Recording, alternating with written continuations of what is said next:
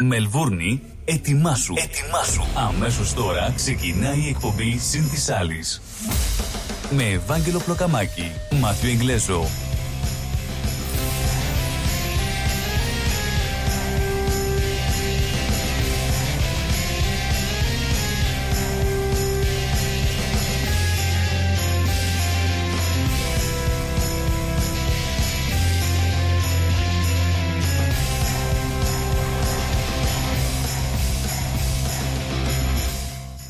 Καλησπέρα σας κυρίες και κύριοι.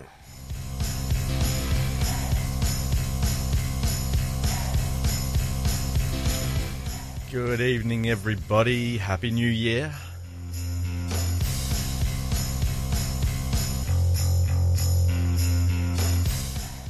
Μου έλειψε ρε μάθημα αυτό το, ε, πώς το λένε, το good evening, Good evening, everybody. Γιατί έχουμε να κάνουμε μαζί δύο εκπομπές τώρα, ε. Καλά θυμάμαι. Τις δύο τελευταίες δεν ε, κάναμε λόγω Ναι, ναι, ναι, διαφόρων. ναι. Μία έλειπες εσύ, μία έλειπα εγώ, δεν πειράζει, όλα καλά. Γυρίσαμε. Λοιπόν, να πούμε ότι η Πέμπτη σήμερα, 11 Ιανουαρίου του 2024, πρέπει να αρχίσω σιγά σιγά να συνηθίζω το 24. Το 24. Ναι, με- Το είπα το ίδιο με τη γαριφαλιά όταν είπαμε και. Ναι. Τα καταφέρατε. Είπα, δεν τα καταφέραμε, ναι. Ωραία, λοιπόν. Με λίγη, ε, προσπα... με λίγη δυσκολία. Τα- We got there, we got Ω. there. Λοιπόν, Για λέγε. τι, λέ, τι έλεγα, λοιπόν, 11 Ιανουαρίου του 2024 λοιπόν σήμερα και για μία ακόμη πέμπτη στο στούντιο του Ρυθμός Radio του ελληνικού ραδιοφώνου της Μελβούρνης βρίσκεται ο ένας και μοναδικός κονσολιέρης Μάθιου Εγγλέζος και η αφεντομούτσου Νάρα μου ο Βαγγέλης ο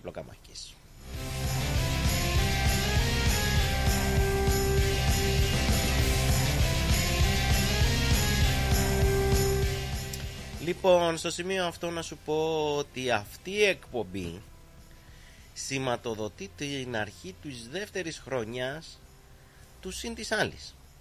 Second season. Μπράβο, second season. second.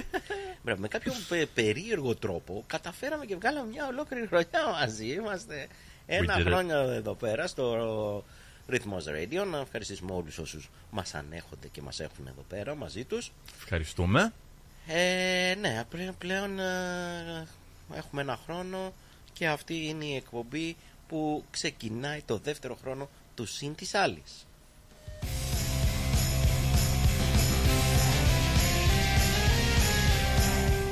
Όπως λοιπόν σου, λι- σου είπα, ξεκινάμε κάπου εδώ σιγά σιγά το συν της άλλης και το δεύτερο χρόνο του. Η εκπομπή συν της άλλης είναι μια εκπομπή που σας κρατάει συντροφιά κάθε πέμπτη από τις 6 έως τις 8 το βράδυ για τη Μελβούρνη και την ανατολική μεριά της Αυστραλίας και από τις 9 έως τις 11 το πρωί για την Ελλάδα.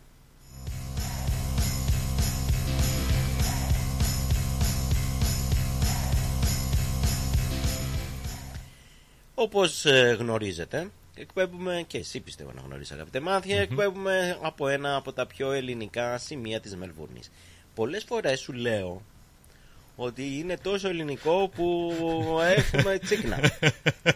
λοιπόν, σήμερα κατεβαίνοντας από το αυτοκίνητο μου ήρθε, ξέρεις, η τσίκνα από τη σουβλάκια, εδώ, από το Hellenic Depot. Oh, Ήμουν έτοιμος να μπω μέσα, να πάρω κανένα δυο. Τέλος πάντων, why didn't you? Προσπαθώ να κάνω δίαιτα. μάτι. Τώρα εγώ κάνω δίαιτα, Oh, βέβαια, και you're παίρνω trying to do κιλά. one of those, uh, one of those awful, awful uh, New Year's resolutions, aren't you? Μπράβο, μπράβο, αυτό. αυτό για κάνα δεκάλερο, δεκαήμερο ακόμα, ξέρεις αυτά τα... A new me. A new, new year, New Year, New Me. Και κάτι Oh, τέτοια, ναι. oh, okay. Λοιπόν, okay, λέγαμε fine. ότι εκπέμπουμε από ένα από τα πιο ελληνικά σημεία της Μελβούρνης και φτάνουμε φυσικά μέσα από το website μας, το www.rhythmos.com.au σε όλες τις γωνιές της πόλης μας αλλά και σε όλα τα μήκη και πλάτη αυτού του γαλαζοπράσινου πλανήτη. Πρέπει να ξέρεις Τι, ότι δεν είναι Νομίζω γαλαζοπράσινος ότι. ο πλανήτης νομ- πλέον; Όχι, όχι, τρομάζεις. όχι, όχι. Δεν λέω αυτό. Νομίζω ότι σου έλειπα εγώ την περασμένη εβδομάδα. Αλλά την προπερασμένη εβδομάδα Ναι. μου έλειπες πάρα πολύ εσύ. Άσε, Γιατί ρε. προσπάθησα να πω όλα Α, αυτά άσε. και γλώσσαψα την πέρδα μου. Άστε, Δεν δε, ρε, κάτι, αφού είχες κάτι. τη δε- γαριφαλιά δε- εδώ δε- σε, αχ, σε κανένα αχ, άνθρωπο. Αχ. Τώρα σε μένα σου λείψα σιγά, μη σου λείψα εγώ. Α τα ψόφια τώρα. Γι' αυτό είμαστε μια εβδομάδα. Ε, ε, ε.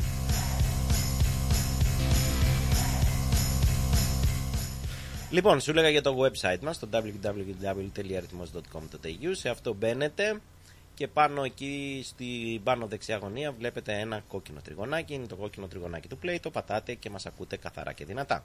Κατά 99% όπως το έχω ξαναπεί δεν χρειάζεται να πατήσετε τίποτα καθότι η τεχνική μας είναι τσακάλια και με το που θα μπείτε μέσα, παπ, ξεκινάει κατευθείαν να παίζει το ραδιόφωνο ρυθμός.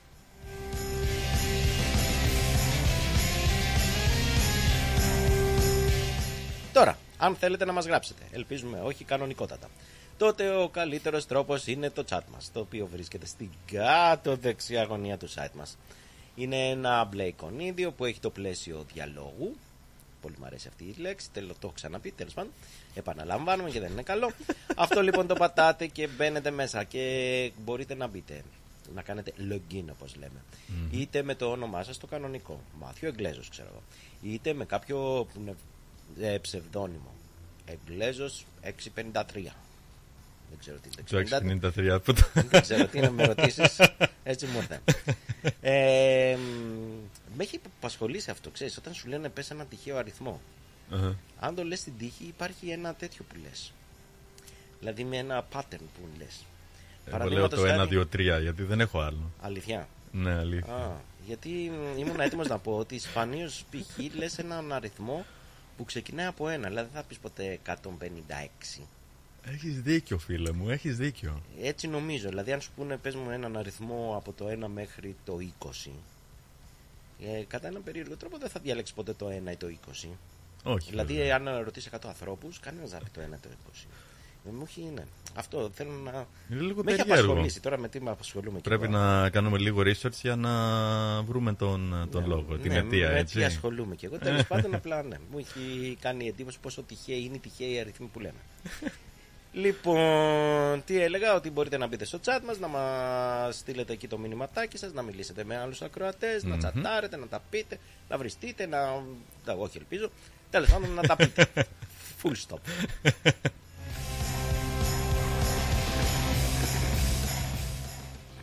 Ξέρεις τώρα τις παραδοσιακές εφαρμογές πλέον, ε; TuneIn, Live24, εκεί μας βρίσκεται ως ρυθμός radio, μας βάζετε στα αγαπημένα σας και μας έχετε για πάντα. Επίσης, γιατί εμείς είμαστε tech-free εκπομπή και tech-free ραδιόφωνο, Μμμ. έχουμε και application στα διάφορα στόρια, όπως είναι το Apple App Store και το Play Store. Εκεί μας αναζητείτε ως ρυθμός radio, ε, κατεβάζετε την εφαρμογή μας, τη βάζετε στην έξυπνη συσκευή σας και μας έχετε στο, ε, στο χέρι, πώς, θα το, πώς το πάμε στα αγγλικά, Μμμ. Uh, at your fingertips. at your fingertips. There we go, there we go. Και με την, ε, με την application. Τι... Με την application, με μ' την αρέσει. appli- Εγώ λέω application, δεν ξέρω Ναι, γιατί. έλα, Αλλά πες με το. την application, Ναι. τι μπορεί να κάνει κανείς; Τη Παναγία στα μάτια. Να διαβάσει, να μας ακούσει καταρχήν. Να, να διαβάσει ειδήσεις. Να ακούσει podcast. Παλιότερες δηλαδή εκπομπές, είτε δικές μας, είτε των υπολείπων ε, παραγωγών εδώ του Rhythmos Radio. Να ακούσει συνεντεύξεις. Παραδείγματος χάρη μπορεί, νομίζω ότι πρέπει να έχει ήδη ανέβει. Προχθές τα παιδιά τα πρωινά είχαν συνέντευξη με τον Χρήστο Δάντη, ο οποίος βρίσκεται εδώ στη Με το Μελβούρνη. δάντι. Α, ναι, ναι, Και ναι. ήταν μια πολύ ε, ενδιαφέρουσα συνέντευξη. Πιστεύω ότι έχει ανέβει. Αν την έχετε χάσει, λοιπόν, ανεβαίνετε, μπαίνετε στο application, όπως το λένε. Και βρείτε ε, συνέντευξη, μπαίνετε θα στα την ακούσεις. podcast και πουπ, τα να ακούτε. Τόσο απλά, είδες, όλα είναι at your finger. Fingertips. Του. And your, at your fingertips. Πολύ ωραία το είδες.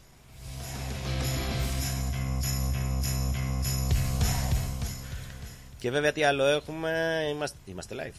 Α, Είμαστε, μπράβο. είμαστε. Εγώ έψαχνα προχθές, Αυτή τη έψαχνα φορά μια είμαι ώρα να σίγουρος βρω. να, τη- να τις ανοίξω στην ώρα μου. Α, τα Να κατάφερες. είμαστε πανέτοιμοι. Γιατί Τι- εγώ τα τη- κατάφερα. στην προηγούμενη εκπομπή που ήμουν μόνος μου έψαχνα μία ώρα να βρω πού είναι το Oh, κουμπάκι που θα το no. κάνω. Oh, Τέλος πάντων, no. ε, δεν πειράζει. That's why I'm here. Ναι, το, κα- το, το ξέρω τι έλεγε μόνο. Ευτυχώ που έχω και σένα. Ε, Όπα. λοιπόν, με, με ρώταγες τι μπορούμε να κάνουμε στο application. Να, Μμμ. Watch TV επίσης. Αλλά μπορούν Ah, να μας δουν yes, και of live course. στο Facebook. Γιατί έχουμε και Facebook και Instagram. Όπου μας βρίσκεται και εκεί πέρα. Λοιπόν, επειδή πολύ μιλάω και πολύ τώρα, τέλος πάντων, Μμμ. να πούμε ότι έχουμε και τηλέφωνο. Μην νομίζω ότι ε, δεν έχουμε τηλέφωνο. Εκεί λοιπόν μπορείτε να μας ε, τηλεφωνήσετε και να βγείτε στον αέρα της εκπομπής, να μας πείτε τι σας αρέσει, τι σας εκνευρίζει ή να μοιραστείτε με την υπόλοιπη ρύθμο παρέα τις εμπειρίες σας, κάτι το οποίο ακούσατε και είναι χρήσιμο, κάτι το οποίο ακούσατε και είναι όμορφο ή αστείο ή τέλος πάντων να μας πείτε ένα απλό γεια. Ο τηλεφωνικός μας αριθμός είναι ο 03 90 18 52 18 σε περίπτωση που μας παίρνετε κάπου εκτός Βικτόριας και ο 90 18 52 18 το ίδιο νούμερο είναι με ένα 03 πριν ήταν τέλος πάντων 90 18 52 18 αν μας παίρνετε από τη Βικτόρια.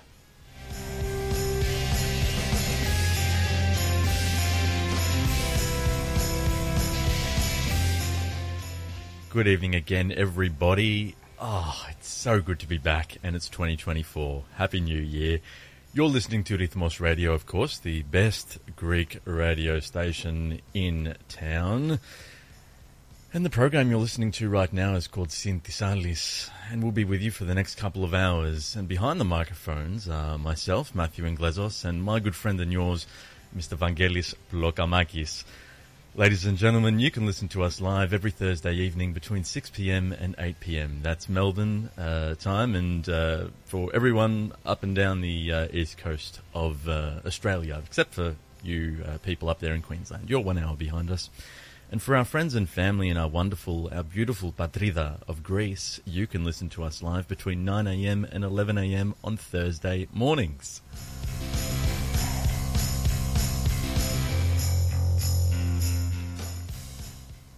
We've already started the program with a lot of laughter and a lot of upbeatness. It's just nice to be back, and uh, we hope that you'll stay with us for the next couple of hours and you can continue listening to us uh, exactly the way that you're doing it now, whether that be through the TuneIn Radio app, whether that be through the Rhythmos Radio app, which is available for your smartphone, if it's on our website, therhythmos.com.au, or if it's on Facebook, by all means.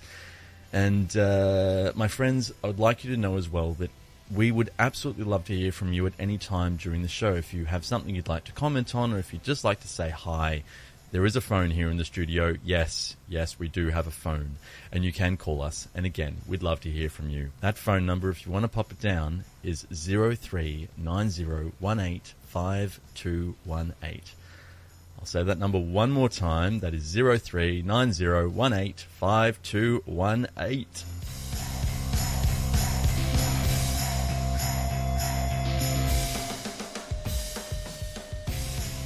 Και επειδή ξέρεις, πριν είπες ότι και καλά, τι ωραία που είμαστε πάλι μαζί και κάνουμε εκπομπή μαζί. Ε, να σου πω ότι σου έχω μια έκπληξη ότι τις επόμενες δύο εβδομάδες θα κάνεις μόνος σου εκπομπή καθότι εγώ θα απουσιάζω γιατί θα λιάζω το κορμί μου στις παραλίες της, ε, του South Australia. Hang on, when were you going to tell me that you were that you were that you were that you weren't going to be Δεν χρειάζεται, here? γιατί θα Oh μου my φέρεις gosh! αντιρρήσεις Oh my και δεν god! είναι- No, it's δεν all right. θέλετε, Το, δεν το ήξερα Α, προηγουμένως, Ας το κυρίες και είπα. κύριοι. Δεν- δεν- δεν- Μμμ, Τέλος πάντων. Μου Ναι, είπες, τις μου επόμενες είπες, το ήξερα, λοιπόν το δύο ήξερα. εβδομάδες η αφεντομοτσουνάρα μου, ο Βαγγέλης Πλοκαμάκης, θα απουσιάζει από το συν της άλλης καθότι θα λιάζει το κορμί τους σε Ah, παραλίες lovely. εξωτικές καθότι εδώ You πέρα need δεν a bit έχει of a κάνει tan. ακόμα καλοκαίρι να τα λέμε και αυτά. Ε, δεν έχουμε δει καλοκαίρι εδώ στη Μελβούνη ακόμα. Τέλος πάντων, Δεν έχουμε. Έχουμε. έκανα μπάνιο το Σάββατο. Α, πολύ ωραία. Α, ναι, ναι. Πολύ ωραία. Μετά την Κυριακή βέβαια άνοιξαν οι ουρανοί Δευτέρα και Οχ, οχ. Κυριακή και Δευτέρα έβρεχε το, τρε- σαν τρελό. Ας μην το συζητάμε. Εν τω μεταξύ τον αύριο θα έχει καλό καιρό το Σάββατο που είναι Σαββατοκύριακο και τέτοια θα έχει πάλι χάλια. Καλά πάμε, εντάξει. Τέλος πάντων. Μμμ. Λοιπόν, με αυτά και με εκείνα και με την πολυλογία μας η ώρα έφτασε αισίως 6 και 14 πρώτα λεπτά. Κάπου εδώ λοιπόν ξεκινάει το συν της άλλης. Για τις επόμενες δύο ώρες μένετε κοντά μας, κάθεστε αναπαυτικά όπου σας βολεύει και καλή σας ακρόαση.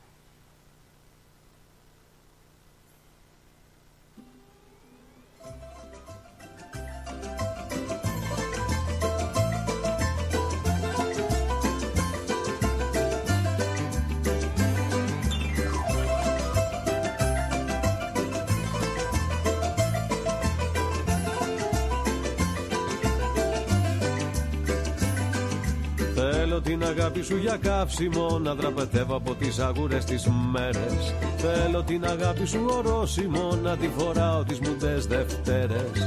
Θέλω να με ρίχνεις μες στα κύματα Όταν η καρδιά μου στεγνώνει από σκέψεις. Θέλω να μου λες πάντα πως μ' αγαπάς Και να μπορείς και να μ' αντέξεις. Αγάπαμε όσο μπορείς να παίρνω δύναμη. Να σ' αγαπώ κι εγώ να παίρνω θάρρος. Κι όταν σαλπάρω στα νυχτά Όταν τα βράχια είναι κοντά Εσύ φως μου, εσύ φως μου να σοφάρω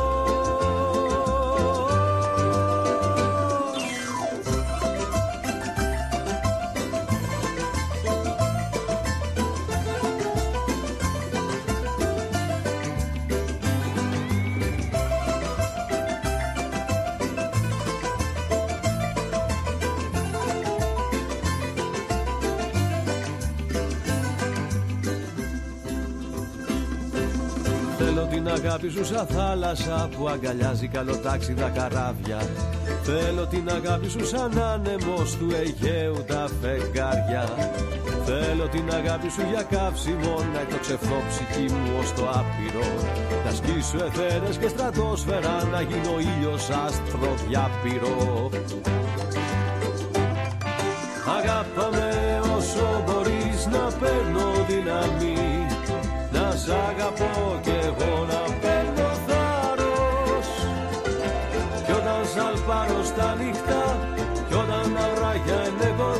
κοντά Εσύ φως μου, εσύ φως μου να σοφάρος Αγάπαμε όσο μπορείς να παίρνω δύναμη. Να σ' αγαπώ κι εγώ να παίρνω θάρρος. Κι όταν σαλπάρω στα νύχτα Όταν τα βράχια είναι κοντά Εσύ φως μου, εσύ φως μου να σοφάρω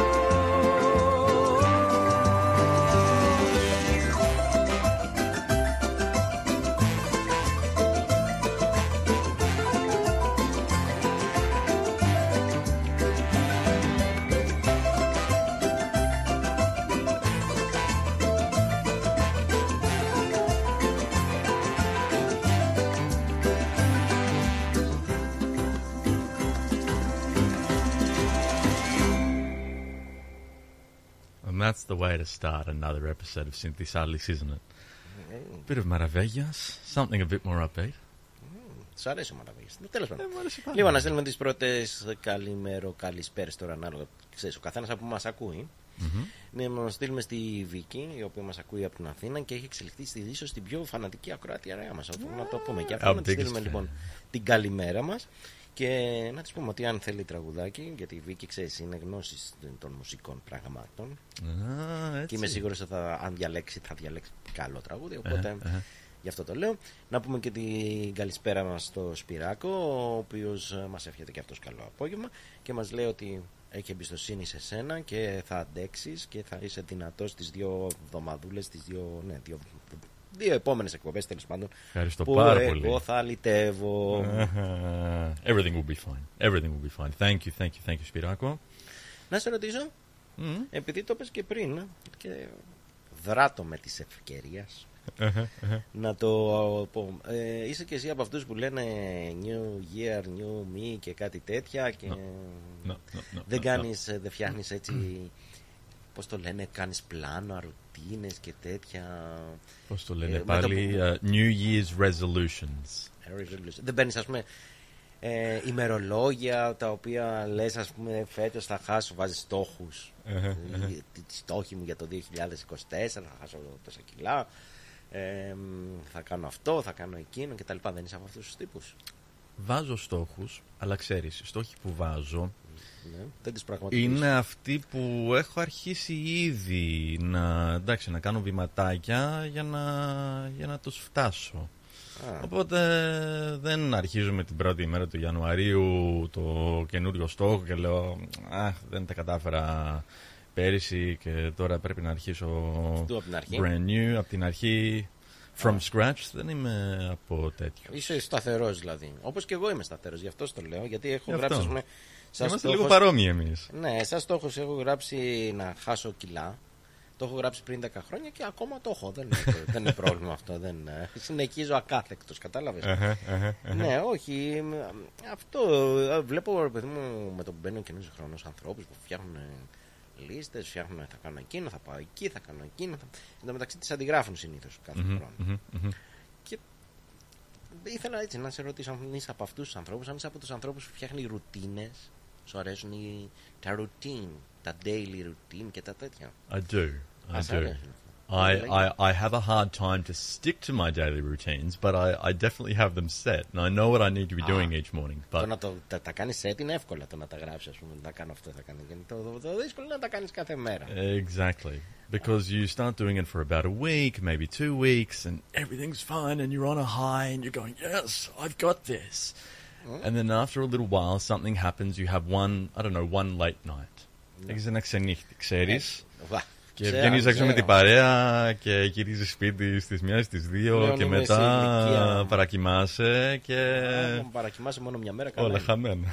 Εγώ έτσι και εγώ και ξενυχτήσω Μάιο, μετά είμαι κάνα, κάνα δύο εβδομάδες άρρωστος, ας πούμε, ξέρεις. Oh no. Αλλά μιλάμε να ξενυχτήσουμε, όχι να είμαστε. Το 10 η ώρα, ας πούμε, δεν είναι ξενύχτα, εντάξει. Τα λέμε και αυτά. Of course. Και τι να σου πω, η ρουτίνα πιστεύεις ότι είναι κάτι καλό ή δεν είναι. Γιατί λέμε, ας πούμε, Α, αυτοί χωρίσανε γιατί είχαν ρουτινιάσει πολύ στο γάμο τους και τα λοιπά και τα λοιπά. Άρα λοιπόν αν η ρουτίνα είναι κακό πράγμα που κάνει τον άνθρωπο να βαριέται, γιατί το να έχουμε daily routines είναι καλό; I think the daily routine depends on the routine, of Σε course. μπέρδεψα, μ' αρέσει, μ' αρέσει γιατί σε No, no, no, μπέρδεψα. no, no, no, no. Δεν με μπέρδεψε, μη λες αυτό.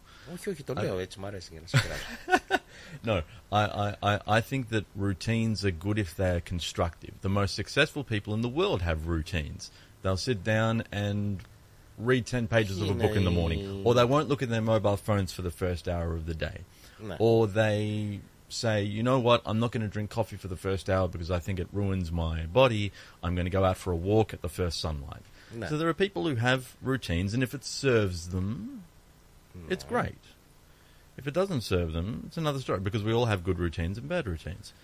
Exactly like you Όπως said. τι είναι οι καλές και οι κακές routines. A bad routine is getting up in the morning and, and going, Είσαι από oh, I αυτούς- just είσαι want από to have a αυτούς που look at λένε, Facebook. Ε, φ- ξυπνήστε 5 η ώρα το πρωί. Που δεν, που δεν το έχω καταλάβει αυτό ποτέ μου, γιατί πρέπει να ξυπνήσω 5 η ώρα το πρωί, ας πούμε, για να έχουμε, να έχουμε μια καλή μέρα. Με τρελαίνεις κι εσύ. Um, you know what? I, I am actually I am actually a morning person, but I don't get up at five Άλλο o'clock. τον, In, άλλο I don't τον. get five o'clock. I don't get up at five o'clock in the morning anymore. I get up at six. I'm not one of those people that sends good morning spam. I send I, I send coffee meme spam. Α, τι είναι Pictures αυτό. of coffee and saying, Ah, you know, okay. τα τρία πράγματα που δεν θα μου κάνεις το πρωί πριν να πιω το καφεδάκι μου. Α, είναι τέτοια. να με πλησιάζεις, να μ' ακουμπάς, Να μου και μιλάς, να μου αναπνέεις μιλάς, διάπλα μου, τέτοια. ναι. το έχεις δει, το έχεις Ναι, ξαναδεί. Τα έχω δει, τα έχω. Δεν αλλά, ενθουσιάζεται. αλλά η αλήθεια είναι ότι μια κακή ρουτίνα Ναι. είναι να ξυπνάς Ναι. Και να, Μια κακή ρουτίνα είναι και να να ξυπνάς, ανοίγεις το τελεία. κινητό. Όχι, όχι, όχι. Α. Α- Αυτό που γίνει μετά είναι το, το κακό. Ναι. Είναι, να, είναι να ανοίξεις το κινητό σου Ναι. και να κάνεις το... Το έχουμε πει πάρα, πολλ- πάρα Το πολλές doom φορές scrolling. αυτή το doom scrolling. Γιατί εντάξει, περνάει λίγη ώρα, είσαι ακόμα στο κρεβάτι μία ώρα μετά, δύο ώρες μετά. Τρεις ώρες μετά. Και μετά λέω, όπα, όπα. Ε, ξύπνησα στις 6 και τώρα έχουμε 8. Ναι. Και now I need to get up and quickly get changed and quickly have my coffee and my breakfast so I can get to work in the morning. So, yeah, you know. Α, είσαι από αυτούς εσύ. No. Που I'm ξυπνάς, ξέρω εγώ, και θες να πιεις και καφέ, θες να πιεις τέτοιο. Εγώ ξυπνάω και το μόνο που προλαβαίνω not. Oh, είναι phew. I thought να πλύνω δόντια στην καλύτερη περίπτωση, να ντυθώ, να μπάω. στην καλύτερη περίπτωση Ναι. και, στην, και να ε, εξαφανιστώ. και στην πιο κακή περίπτωση τι Δεν γίνεται; προλαβαίνω ούτε να Δεν- Γι' αυτό έχω. Γι' αυτό είπα να μην τους πεις Στο το μυστικό αμάξι μου έχω που... αυτά τα Listerine. Ξέρεις αυτά τα τέτοια. Oh, Listerine. Ε, ε, Ναι, ναι, ναι, είμαι σίγουρος. Δεν απαγορεύεται να πούμε ονόματα... Ναι, καλά που μας Μάρκα, περιμένει ναι. τώρα το Listerine να κάνει καριέρα. Ας πας, Τώρα με τρελαίνεις κι εσύ. Μάλιστα. Τέλος πάντων, α, Fun times, fun times, routines. Δεν ξέρω. Ναι. Δεν Βάλε ξέρεις. τραγουδάκι. Να ρουτινιάσουμε. Ρουτινιάσαμε τώρα.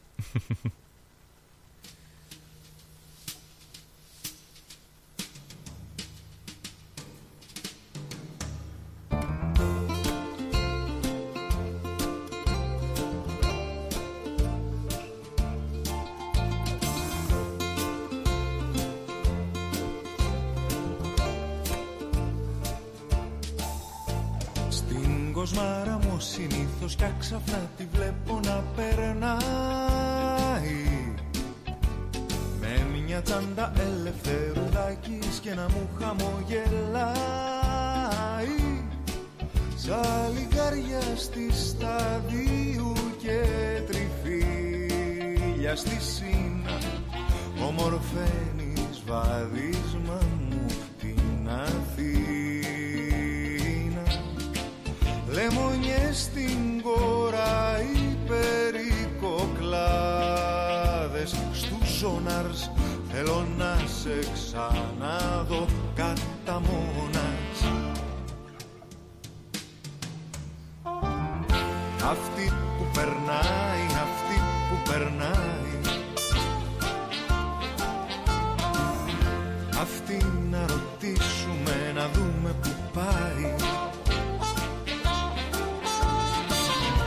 Αυτή να ρωτήσουμε τον προορισμό μας. Ο άγνωστος δρόμος της να βρει το δικό μας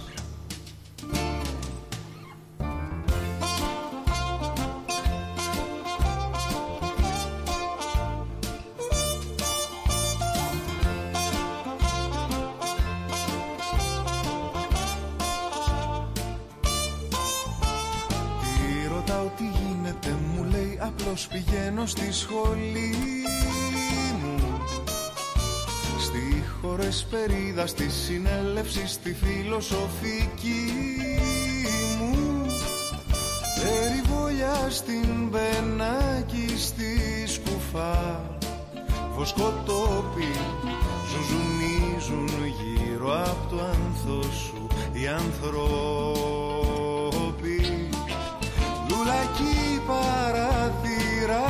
στα τάξη και στα τρόλεϊ.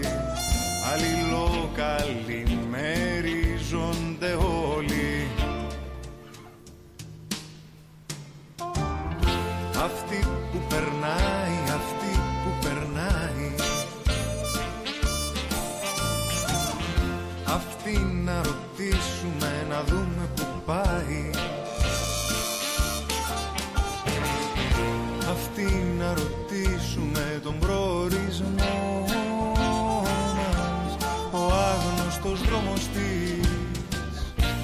να βρει το δικό μας.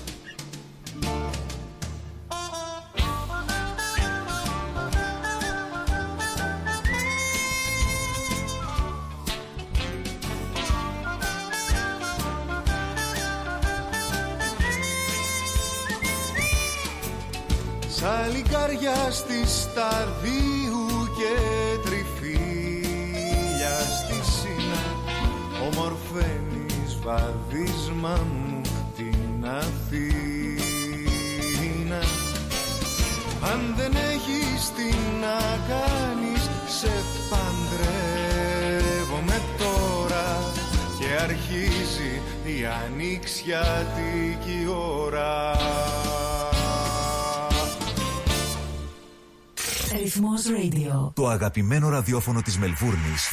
Χρόνια τώρα.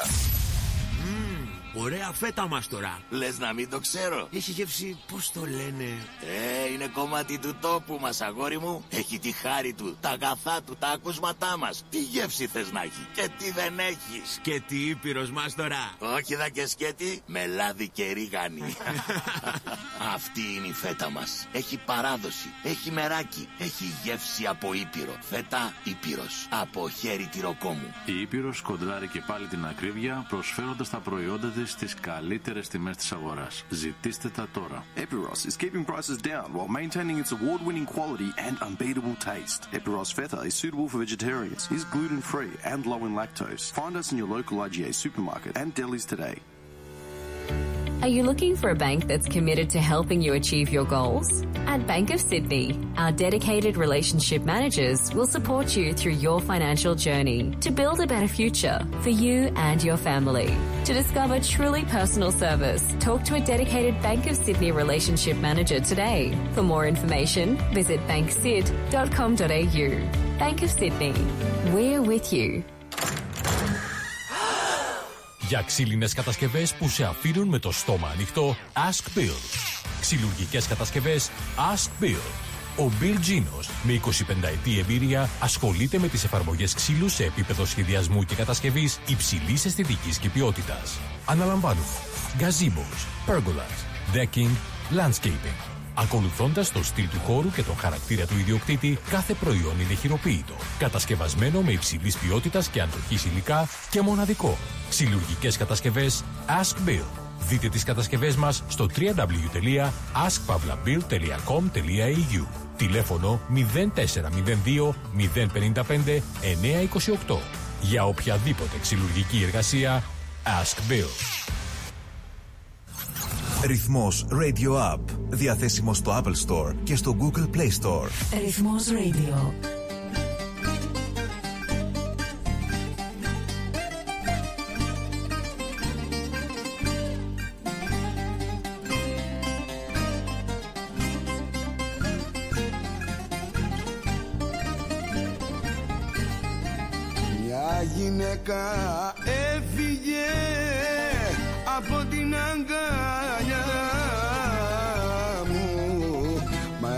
Έρχεται στη σκέψη μου.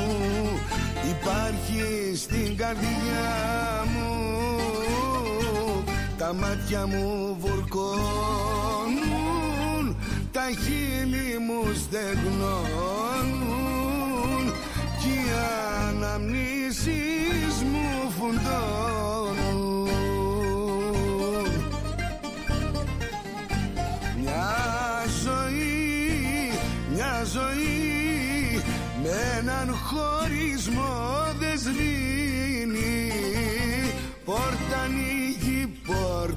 κλείνει κι όλο περιμένω εκείνη.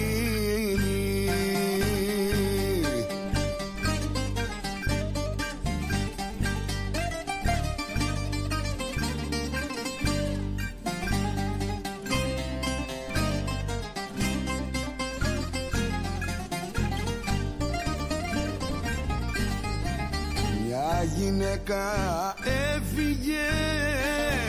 μια γυναίκα πάει. Μα η ζωή που ζήσαμε κοντά της με τραβάει. Ο άνεμος φυρίζει το παραθύρι τρίζει. Κι εγώ νομίζω πως γυρίζει Μια ζωή, μια ζωή με έναν χωρισμό δεν σβήνει Πόρτα ανοίγει, πόρτα κλείνει κι όλο περιμένω εκείνη Ακούς τα καλύτερα. Ρυθμός Radio. Όχι δεν θα μπορέσω πάλι να εξηγήσω Γιατί φεύγω μακριά σου και γελάω δυνατά. Τα σκοτάδια σου πάρε δεν ταιριάζουν σε μένα. Από όρια ξέμεινα πια κι άντε γεια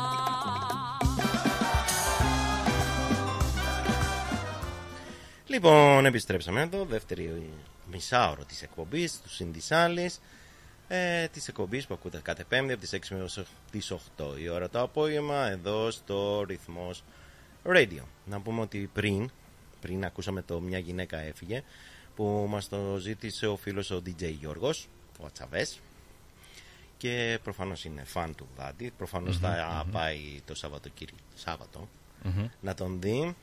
Σ' αρέσει ο Δάντης.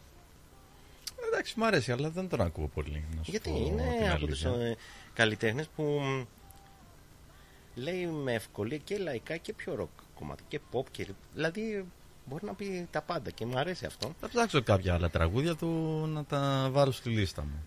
Ναι, όχι, έχει, έχει ωραία τραγούδια. Εμένα μου αρέσει Μμ, και μμ. πολύ εύκολα θα πήγαινα να τον δω, άσχετα αν δεν βρήκα εισιτήριο και άσχετα αν δεν μπορούσα και την επόμενη ε, το επόμενο Σάββατο που δίνει Μμμ, πάλι μμμ, συναυλία μμμ. να πάω καθότι όπως σου είπα θα λιάζω το κορμί μου σε παράλληλες Αχα. εξωτικές. Of course, of course. Λοιπόν, Τι ήθελα να σου πω; Α, ναι, ήθελα να σου πω την καλή είδηση, ας πούμε, της εβδομάδας. Μμμ. Και αυτή η καλή είδηση της εβδομάδας δεν είναι άλλη από τη βράβευση με δύο χρυσές σφαίρες Μμμ. Για την ταινία το Pure Things του Μμμ. Γιώργου του Λάνθιμου. Μμ. Συγκεκριμένα πήρε δύο, όπως σου είπα, χρυσές σφαίρες, ε, σφαίρες. Η μία ήταν η καλύτερη γυναίκα ηθοποιός για την Emma Stone Μμμ. και, τη, και για καλύτερη ταινία, musical ή κομμωδία. Uh, the Golden Globes. Yes, yes, I'm following you now. Yes, yes, yes. Α, δεν ήξερες ότι το Golden Globes μεταφράζεται σε I χρυσές don't- σφαίρες. No, no, no. I, had- στα no, I had to. ελληνικά. Uh, I had to think about it for Μ' a second. αρέσει, There's ξέρεις so τι μ' many. αρέσει. There's so many award shows at this time of the year, and I get the Golden Globes and the Oscars mixed up. Yes, yes, Golden Globes. I'm Ε, following ναι. you, mate. I'm Ναι, following you. ε, μα ξέρεις τι μ' αρέσει με, με εμάς. Mm. Που ο καθένας τα λέει διαφορετικά και συνεννοούμαστε. Ε, exactly, με ένα μαγικό exactly. τρόπο θα έλεγα, αλλά εντάξει, OK. Somehow we all know. Ε, πώς το λένε, σε έχω. Mm. Λοιπόν, ναι, οι χρυσές σφαίρες συνήθως είναι ο προάγγελος των Όσκαρ, λένε. Πράγμα που σημαίνει ότι και, και στα Όσκαρ, προφανώς η ταινία του Γιώργου Λάνθιμου, το Poor Things, Μμμ. θα έχει αρκετές υποψηφιότητες. Έτσι κι αλλιώς και το Favorite, την προηγούμενη ταινία, Mhm. ναι, είχε 10 υποψηφιότητες για Όσκαρ. Oh wow. Όμως τον ξέρεις τον, τον Γιώργο τον Λάνθη; No, I Γιατί do not δεν know. είναι, πώς να το πω, ιδιαίτερα γνωστός, οπότε Μμμ. ιδιαίτερα γνωστός εδώ στην Αυστραλία, να εξηγούμαστε. Mhm, mhm. No, of course. Οπότε, έτσι να πούμε ένα-δυο πραγματάκια. Να πούμε ότι γεννήθηκε το Μάιο του 73. Είναι γιος του μπασκεμπολίστα, της ομάδας του Παγκρατίου και της Εθνικής Ελλάδος, του Αντώνη Λάνθιμου. Μμμ. Ο ίδιος ήταν καλαθοσφαιριστής στο Παγκράτι, σε περίπτωση τώρα που το Παγκράτι είναι απλά περιοχή για σένα στο μυαλό σου, αν είναι περιοχή της Αθήνας για σένα στο μυαλό σου, να σου πω μμμ, μμμ. τη δεκαετία του 90 η μπασκετική ομάδα του Παγκρατίου ήταν από τις top. Δεν Α, ήταν Άρης, οκ. δεν ήταν Yep, yep. Ολυμπιακός, δεν ήταν Παναθηναϊκός, αλλά ήταν μέσα στις 6-7 πρώτες μπασκετικές ομάδες. Κορυφαίες. Ναι. Κάπου εκεί στα μέσα του 90 που πρέπει να παίζει και ο Λάνθιμος εκείνη την Μμμ, εποχή. μμμ. Ε, σπούδασε διοίκηση επιχειρήσεων, προσπάθησε μάλλον, δεν το τελείωσε, γιατί ασχολήθηκε με τον κινηματογράφο, ε, όπου α, σιγά σιγά άρχισε να φτιάχνει βίντεο κλιπ, να κάνει τηλεοπτικές ε, διαφημίσεις. Ουσιαστικά την καριέρα του ξεκίνησε το 1995, όταν ήταν 90, ε, 22. 92. Oh, 22 oh, oh, he's, not, ετών. he's not even 52 yet, mate. Come on, όπου don't get ήταν ahead of βοηθός yourself. σκηνοθέτη στους 10 μικρούς μίτσους. Οι 10 μικροί μίτσοι ήταν μια θρηλυκή εκπομπή της δεκαετίας του 90 για την ελληνική τηλεόραση. Μμμ. Δηλαδή ε, δεν υπήρχε σχεδόν άνθρωπος που να μην βλέπει 10 μικρούς μίτσους. I'll have to. Για να do I ha- καταλάβεις. Was it? Is it a classic enough that anyone now should be sitting down to watch it, or was it more of a thing you had to be there for at the time? Ε, ήταν για την εποχή του. Okay, okay. Δεν νομίζω ότι σήμερα θα, το χιούμορ που είχε, τα πράγματα που οποία έλεγε, Mm, mm. θα μ, τραβούσαν κάποιον να το δει. Γιατί αλλάζουν τα πράγματα, αλλάζουν οι καιροί, ξέρεις. Ε, σίγουρα. Αλλά για την εποχή του ήταν ε, top, δηλαδή το χιούμορ. Το... Mhm. Ξέρεις, It was μ, relevant. It was Ναι, relevant. τη δεκαετία του 90 ήταν πιο καινούρια όλα τα πράγματα και ήταν Μμμ. πιο, αυ... όχι αυθόρμητα, αλλά και πιο έτσι χύμα. Mhm. Σήμερα, αν είσαι τόσο χύμα, σε πολλά, δεν μιλάω για τους 10 μικρούς μίτσους, γενικά μιλάω. Αν είσαι τόσο χύμα, είσαι παρεξηγήσιμος. I get Πρέπει you. να είσαι λίγο πιο. Τέλος πάντων, ο Λάνθιμο μετά από Careful. αυτό άρχισε να Μμμ. κάνει βίντεο κλιπ. Mhm. Έκανε λοιπόν ε, κάποια βίντεο κλιπ όπως ήταν το 10 εντολές για τη Δέσποινα Βανδύ έκανε το Μάτια για τη Μαντό έκανε όμως αρκετά για το Σάκη το Ρουβά Ah, okay. ε, έχει κάνει το Θέλεις ή δεν θέλεις Θέληση. ναι. Δεν έχεις σίδερα η καρδιά σου Μμμ. το δεν έχεις σίδερα η καρδιά σου το λέω καταπληκτικά και το χορεύω κιόλας στο καραόκε να ξέρεις Ah. Σίδερα η καρδιά. Ναι, πολύ ωραία το λέω. Άμα το βάλω τώρα θα αρχίσει να χορεύεις. Όχι, γιατί μπορεί να φύγουν οι ακράτε και δεν θα το ήθελα. Ιδίως άμα Ούτε. χορεύω. Αλλά το λέω στο καραόκε να το θυμάσαι αυτό. Ναι, και επίσης του έκανε και το Άντεξα, το Μμμ. οποίο ήταν πολύ προκλητικό βίντεο κλιπ, καθότι έδειχνε γυμνόστιφες, τόπλες ε, γυναίκες να Μμμ. πλαισιώνουν το σάκι εκεί και τα λοιπά και τα Μμμ. λοιπά. Είναι, ήταν ε, αρκετά τολμηρό θα λέγαμε. Παράλληλα όμως με αυτό έκανε και διαφημίσεις. Okay. Και θα ήθελα, αν μπορείς να βάλουμε μια-δυο διαφημίσεις, να τις θυμηθούμε ποιε είναι. Γιατί όλες οι διαφημίσεις που έκανε, όλες, οι περισσότερες διαφημίσεις που έκανε ο Λάνθιμος, άφησαν εκπο- εποχή. Μια από αυτές λοιπόν, αν δεν ξέρω αν είσαι έτοιμος να την ακούσουμε, ήταν I'm ready. αυτό το της Aegean, γιατί έκανε αρκετές διαφημίσεις με την Aegean, όπου είναι οι Έλλ- Έλληνες στο Λονδίνο. Αν είσαι έτοιμος, βάλτε.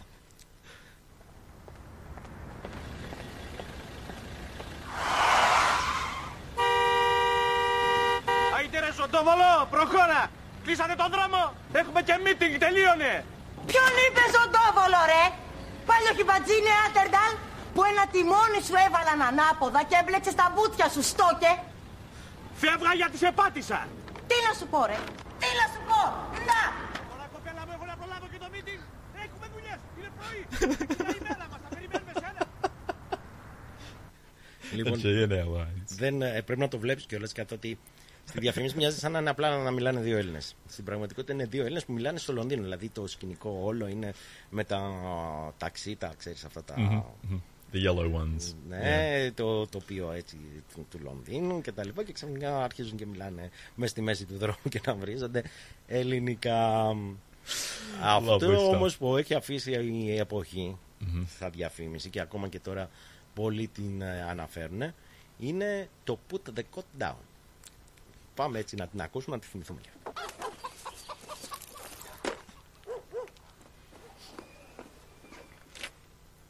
Έλα εδώ! Έλα εδώ λέει!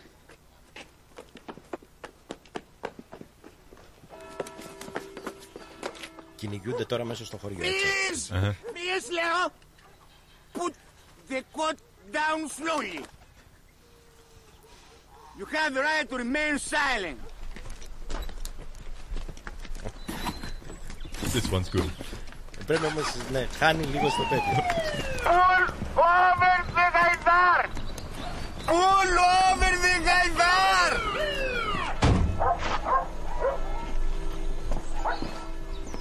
May I see your papers, please? Κύριε Στυλόμπη γιατί μιλάς εγγλέζικα Your papers, please! Your papers or I'm gonna shoot! Ε, εσύ σου Ό- Όσοι μας βλέπουν τώρα, καταλαβαίνουν ότι κλαίω εδώ. Α. Κλαίω εγώ εδώ. Εσύ το βλέπεις κιόλας και τέτοιο. Και ναι. ναι, και αυτές οι δύο διαφημίσεις Τις είναι- έχω δει. Τις είναι έχω δει η αλήθεια είναι. Από Γιατί... τις πιο χαρακτηριστικές Αχα. ε, διαφημίσεις της ελληνικής τηλεόρασης και ένα που έγινε και ψηλοσύνθημα mm-hmm. είναι η επόμενη το δεν έχω αυτοκίνητο καρδιά μου Μάμα μία βέγγο Χαίρετε. Άντζελο. Εκεί που παρκάρατε με κλείσατε και δεν μπορώ να φύγω. Πρέγω σακόμωτη Βιάζομαι καταλάβατε. Un attimo solo signorina un attimo solo. Si prende una bustina di Nescafè Poi si aggiunge un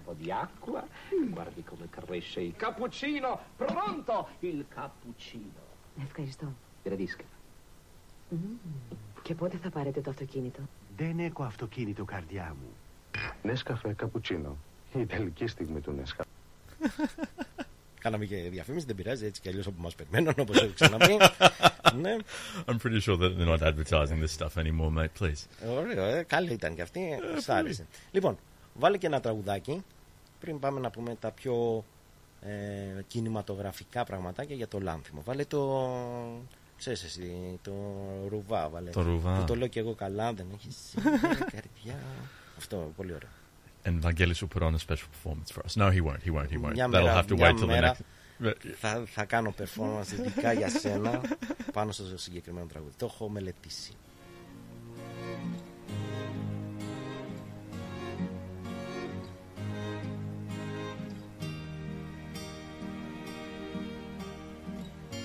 Έχεις σίδερα η καρδιά σου να με κλείσει.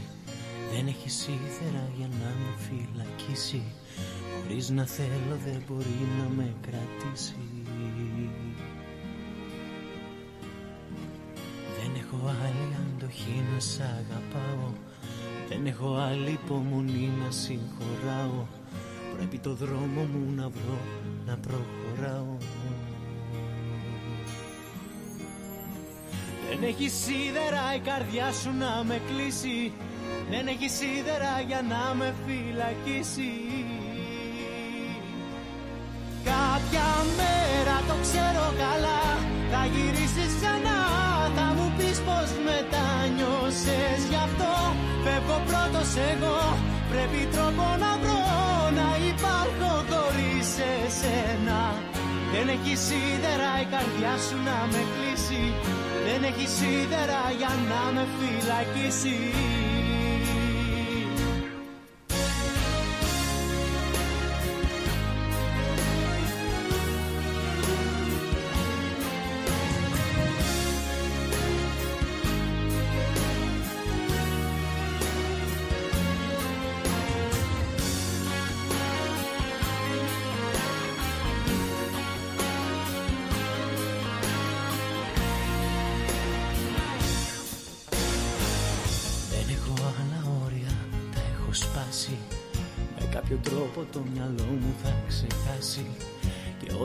ό,τι ζήσαμε μαζί θα το ξεγράψει. Δεν έχει σίδερα η καρδιά σου να με κλείσει. Δεν έχει σίδερα για να με φυλακίσει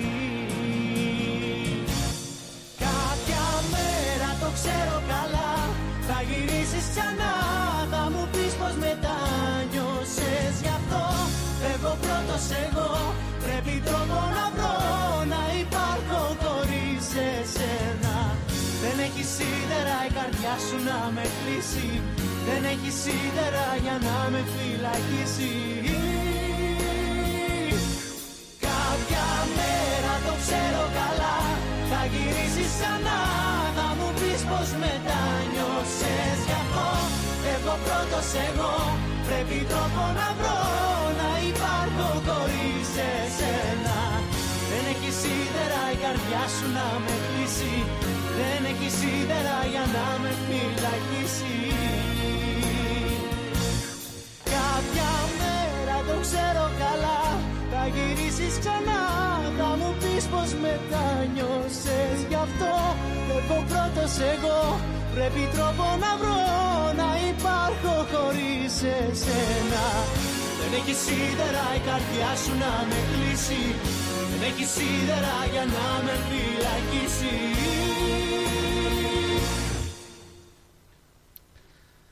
You didn't start dancing. Ε, ακόμα. Πάντως, I'm just making fun of you δυσκολεύτηκα. because I.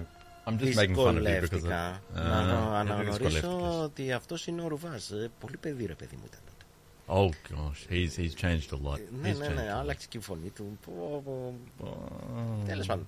Λοιπόν, λέγαμε Περνάνε για τα τον χρόνια. Λάνθιμο, ο οποίος εκτός από ότι ε, τον γνωρίσαμε αρχικά ως μπασκεμπολίστα, τον γνωρίσαμε Μμμ. ως ε, ε, α, σκηνοθέτη σε βίντεο κλιπ, τον γνωρίσαμε σε διαφημίσεις. Ήταν ένας από τους συντελεστές επίσης των Ολυμπιακών Αγώνων της σκηνοθεσίας, των, Ολυ- της, τελε, της έναρξης και λήξης ε, των Ολυμπιακών Σωστά. Αγώνων. Συμμετείχε σε αυτό. Μμμ. Ε, μ, την κινηματογραφική του καριέρα τώρα άρχισε, μάλλον πιο σωστά, άρχισε να γίνεται γνωστός από τις ταινίες του το 2009 όταν ε, κυκλοφορεί ο κοινόδοντας Dog Teeth σε περίπτωση που το ξέρεις που δεν το νομίζω τέλος πάντων. Say it again. Ε, Dog Teeth Dog teeth. λοιπόν ε, τι Oh, σου dog λέω; tooth. Α, Ah, tooth, now ναι, dog sorry. tooth. Ναι, ναι, I know, I- Ένας τώρα είναι, σωστά. κατάλαβα γιατί μπέρδεψες, δεν πειράζει. Ναι, Μμμ. Anyway, λοιπόν, ε, τι σου λέγα; Αυτή λοιπόν η ταινία ε, τον έκανε ε, αρκετά γνωστό. Εν τω μεταξύ έκανε και αρκετά γνωστό ένα ιδιαίτερο μ, είδος κινηματογράφου, το οποίο πήρε το Μμμ. όνομα Greek Weird Wave και το οποίο μ, κύριοι εκφραστές είναι ο Γιώργος Ολάνθιμος, η Αθηνά Ραχίλ Τσαγκάρη, ο Γιώργος Οζορμπάς και άλλοι Έλληνες σκηνοθέτες που έχουν έτσι λίγο πιο περίεργη και Μμμ. ανατρεπτική προσέγγιση στην αφήγηση και στην αισθητική τους. Κάτι τέτοιο ήταν και, το, και ο Κοινόδοντας ο οποίος είχε μ, Ήταν μια ιστορία απομόνωσης, αιμομιξίας, είχε μια δολοφονία γάτας, είχε οδοντιατρική do it yourself οδοντιατρικές Μμμ, επεμβάσεις μμμ, και τέτοια. Με αυτά όμως και με εκείνα ε, κέρδισε την υποψηφιότητα Όσκαρ για καλύτερη ξενόγλωση ταινία, κάτι το οποίο βέβαια δεν πήρε το Όσκαρ εκείνη τη φορά. Μμμ. Αλλά κάπως έτσι άρχισε να γίνεται γνωστός ε, στο εξωτερικό. Άλλες ταινίες ήταν ε, ο Αστακός, The Lobster, το Alpis, ε, όπου και αυτές γνώρισαν ε, και επιτυχία και βραβεύτηκαν σε διάφορα φεστιβάλ όπως στις Βενετίες, τον Κανόν κτλ. Η ταινία όμως που τον έκανε πιο διάσημο Μμμ. ήταν το The Favorite, το οποίο κυκλοφόρησε το 18 και το οποίο ήταν υποψήφιο όπως σου είπα και πριν για 10 ώρα Όσκαρ ανάμεσα στο- στα οποία ήταν καλύτερης ταινίας, καλύτερης σκηνοθεσίας για τον Λάνθιμο, καλύτερου σενάριου, καλύτερου πρώτου και δεύτερου γυναικείου ρόλου. Δηλαδή είχε όλα τα μεγάλα Όσκαρ, ας πούμε, μεγάλες κατηγορίες των Όσκαρ. Mhm. The Και big αυτό που categories, τέλος yep. πάντων κέρδισε ήταν η Ολίβια Κόλμαν, η οποία κέρδισε το Όσκαρ του πρώτου γυναικείου ρόλου. Αυτό μόνο το Όσκαρ κατάφερε να πάρει. Τώρα, όπως σου είπα, και ε, το Poor Thing πήρε πριν μερικές μέρες δύο χρυσές σφαίρες. Προφανώς Μμμ. θα είναι για αρκετές κατηγορίες, ανάμεσα πιστεύω και καλύτερης ταινίας, ε, για τα Όσκαρ. Μένει να το δούμε τώρα τι θα γίνει και το ποια θα είναι τα επόμενα βήματα και οι επόμενες βραβεύσεις του Λάνθιμου. Τώρα, από τη μέρα που μου βραβεύτηκε ο Λάνθιμος και εδώ αρχίζουμε τώρα μια μικρή συζήτηση, ας το πούμε έτσι, μεταξύ μας, ε, έχει αρχίσει ένα, μια ιστορία στην Ελλάδα, αν θα έπρεπε, αν είναι καλή ταινία, το αν δεν είναι καλή ταινία, το αν είναι έτσι, αν γιουβέτσι. Τώρα μεταξύ μας δεν ξέρω κατά πόσο ο καθένας έχει την άποψή του και ο καθένας λέει τα δικά του. Εγώ προσωπικά, να σου πω τη δική μου τη γνώμη, δεν έχω δει καν μία ταινία του Λάνθη. Και αυτό Ούτε. διότι- Ούτε μία. Ναι, ξεκίνησα να βλέπω την πρώτη, τον Μμμ. κοινόδοντα, τον Dogtooth, Μμμ. Αλλά δεν μου Όμως. τέριαζε. Πώς και έτσι. Αυτό δεν σημαίνει ότι είναι κακός. Όχι Να βέβαια. εξηγούμαστε. Δεν είναι. It's not your taste. It's Κοίταξε, not ο κάθε, your thing. ο κάθε σκηνοθέτης με τις ταινίες του, δηλαδή ένας καλός σκηνοθέτης, Μμμ. δημιουργεί έναν δικό του κόσμο. Μέσα στο οποίο βάζει τους ήρωές του και μέσα στον κόσμο αυτόν καλεί και εσένα να μπεις. Παραδείγματος χάρη ο Άρχοντας των Δαχτυλιδιών, που εμένα μου αρέσει σαν ταινία, είναι ένας συγκεκριμένος κόσμος, τον οποίο κάποιοι μπορεί να μην το γουστάρουν. Δεν είναι απαραίτητο ότι θα γουστάρεις να είσαι μέσα σε αυτόν τον κόσμο. Absolutely. Έτσι λοιπόν ο, ο κόσμος που φτιάχνει ο Ταραντίνο, παραδείγματος χάρη, είναι και αυτός ένας ιδιαίτερος κόσμος, ο οποίος είτε γουστάρεις είτε δεν γουστάρεις να μπεις. Να ταυτιστείς, όχι να ταυτιστείς, να σ' αρέσει αυτός ο κόσμος, γιατί δεν είναι θέμα ταύτισης. No, uh, because of course, if it's a fantasy place, you're not going to be able to relate to it anyway. It's it's είναι ξένο. Ναι. Όχι ξένο, απλά Όχι δεν, ξένο, δεν, δεν αλλά σου προκαλεί εντάξει. κάτι. Μμ, μμ. Έτσι λοιπόν ο Λάνθιμος, κατά τη γνώμη μου, είναι μεγάλος σκηνοθέτης, διότι α, δημιουργεί έναν δικό του κόσμο, Μμμ. τον δημιουργεί καλά αυτόν τον κόσμο, απλά εμένα δεν μου ταιριάζει. And that's okay. Παραδείγματος χάρη, είδα το τρέιλερ π.χ. του Poor Thing. Η Emma Stone είναι πάρα πολύ ωραία. Πάρα πολύ ωραία, τουλάχιστον από το τρέιλερ, ε, επειδή κάνει έναν ιδιαίτερο χαρακτήρα. Μμμ. Ε, ως ηθοποιός είναι ιδιαίτερο αυτά που κάνει. Ανάμεσα όμως σε αυτά τα ιδιαίτερα που κάνει είναι ότι κάποια στιγμή παίρνει και ένα νηστέρι και αρχίζει να κόβει ένα πτώμα. Το οποίο του κόβει, ε, κάποια στιγμή βάζει το νηστέρι μέσα στο μάτι του και αρχίζει Αχα. και φωνάζει πλίτσι, πλίτσι, πλίτσι. Oh, Αυτό gosh. δεν μου ταιριάζει εμένα. Ναι. Καταλαβες. Ούτε- Δεν μπορώ να το δω. Ούτε σε Ο- μένα. Ούτε, ούτε, ούτε. Καθόλου. Κοίταξε. Επειδή ο κινηματογράφος όπως είπαμε είναι ένας και ιδιαίτερος κόσμος Μμμ. και επειδή είναι οπτικοακουστικό το θέμα δηλαδή δεν είναι μόνο τι βλέπεις αλλά και τι ακούς Absolutely. παραδείγματος χάρη στο ψυχό δεν είδες ποτέ να γίνεται δολοφονία αλλά η μουσική ο κόσμος που είχε δημιουργήσει ο Χίτσικο και τα λοιπά σε έκανε να, πώς το λένε ναι, να φοβάσαι να το No, of πω course, of course, of ευγενικά A little bit Ε, like the music we're listening to now from the soundtrack of Poor Things. It's a bit, ναι a bit like Κοίταξε, that. Στο Poor Thing, όταν το βλέπουν αυτά οι θεατές περισσότεροι, γελάνε. Really? Και αυτό διότι η μουσική είναι τέτοια, πιο παιχνιδιάρικη, πιο έτσι, έχει Μμμ. προηγηθεί κάποια άλλες σκηνές. Και κάπου εκεί γίνανε να είναι. Αλλά εμένα, επειδή πλέον είμαι αρκετά μεγάλος και είμαι και λίγο ευαισθητούλης. Ah, you're Ναι. one of those. Ε, Big είμαι, softy. Είμαι, είμαι, ναι, softy, softy πλέον. είμαι softy. Ε, δεν μπορώ να το χωνέψω, καταλαβαίνεις. Δεν μπορώ να το δω και να το ευχαριστηθώ και να πω ότι ωραία που πέρασα. Mhm. Οπότε είναι αυτό το ιδιαίτερο. Ή το έχεις, είτε δεν το έχεις. Δηλαδή είτε σου- σου προκαλεί κάτι, είτε δεν σου προκαλεί κάτι. It's a little bit Αυτό- like how I was watching horror movies back in university for film δεν studies υπήρχε class. περίπτωση. Εγώ δεν έχω δει ποτέ μου χορό. Α, Νομίζω δεν μπορώ εγώ και αυτά. καλά κάνεις. Πολύ Ναι, καλά δεν τα κάνεις, μπορώ. φίλε. Όμως αυτό που παρατηρώ είναι ότι θα έλεγα τα νέα παιδιά ή τέλος πάντων οι άνθρωποι πλέον σήμερα πιο εύκολα βλέπουν τέτοιες σκηνές ε, ομής βίας να το πω. Mhm. Ακραίας βίας να το πω. Ιδιαίτερα αιματηρές πράξεις να το πω. Δεν ξέρω ποια είναι η σωστή τη έκφραση. Αλλά πιο εύκολα ο κόσμος το πώς το λένε, το αποδέχεται. Ενδεχομένως μια τέτοια σκηνή πριν ε, 20-30 χρόνια να έκανε όλους να φύγουν από τον κινηματογράφο.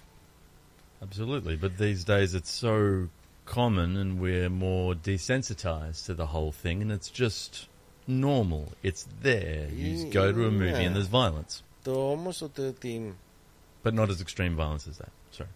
ναι, αλλά το ότι ο κόσμος αποδέχεται αυτή τη μορφή βίας είναι καλό ή κακό; Δηλαδή το ότι γελάει με το ότι σοβία πράγματα είναι καλό ή κακό; Εκεί είναι ένα θέμα. Ή έχουμε θυστεί τόσο πολύ στη βία που πλέον θα μας ενοχλεί. That's a good question. Uh, look, I'm of the opinion that all violence is bad, but it exists in the world. And to that point, I sit down and watch some movies that I would call violent because they That's it. fall under that category. But they're action movies, and Κοίταξε, action movies are meant to be εξαρτάται. fun. Εξαρτάται. Όλοι βλέπουμε βίες. Δεν λέω ότι δεν θα δω βίες ε, ταινίες. Mhm. Αλλά κάπου είναι ο κόσμος που δημιουργεί, όπως είπαμε ο σκηνοθέτης, είναι κατά πόσο μπορείς να μπει σε αυτή τη βία που, που έχει. Mhm. Και τέλος πάντων, για, για να μην το πολυλογώ, και στο κάτω-κάτω ποιος είμαι και εγώ να αρχίζω να κλείνω το λάμπτη μου, απλά ο κόσμος μάλλον δεν μου ταιριάζει. Παρόλο που αντιλαμβάνομαι ότι είναι μεγάλος σκηνοθέτης, γιατί όπως είπα, ο μεγάλος σκηνοθέτης κατά τη γνώμη μου κρίνεται από το πώς πιάνει τον κόσμο του και μ, πόσο καλά έχει δουλέψει τον κόσμο του. Άσχετα αν εσύ θες να μπει μέσα ή όχι. And now, of course, he's being recognized for his creativity and the work that he does, creating these movies and the the universe that is in it, um, and he's winning awards. So, you know, there we go. The proof's in the pudding. Anyway, λοιπόν, με αυτά και με εκείνα τελειώνει η ώρα. Να πούμε και να στείλουμε και τα χαιρετίσματα μας στο φίλο μου το Χάρη. που Μας εύχεται καλή χρονιά. Να το ευχηθούμε και εμείς καλή χρονιά. Καλή χρονιά. Και να του πούμε να πάρει και ο Πάοκ το πρωτάθλημα. ε, και για σένα εσύ γι' αυτό, ε. Είσαι και εσύ Oh, I'm, Παοκτζής. not, I'm, I'm not gonna. I'm not. I'm, I'm not gonna start. Uh, I'm not gonna start. Τώρα I πώς was βγήκες about to- εσύ Παοκτζή δεν κατάλαβα, αλλά τέλος πάντων. ναι. ναι, Χάρη έχουμε It εδώ. happens somehow. Και, και έχω τον Παοκτζή μέσα στην εκπομπή μου. Τι άλλο να πω. You fell into the wrong crowd, mate. I'm sorry. ναι, οκ. λοιπόν, πάμε σιγά σιγά και διαφημισούλες και τραγουδάκι και θα έρθουμε πάλι πίσω. Ελπίζουμε με συνέντευξη με τον κύριο Παπασχεδεριάδη που να μας πει τι- πώς ήταν η χρονιά πέρυσι για την ελληνική κοινότητα Μελβούνης και πώς θα είναι και η φετινή Amazing. για την παροικία μας. Looking forward to it.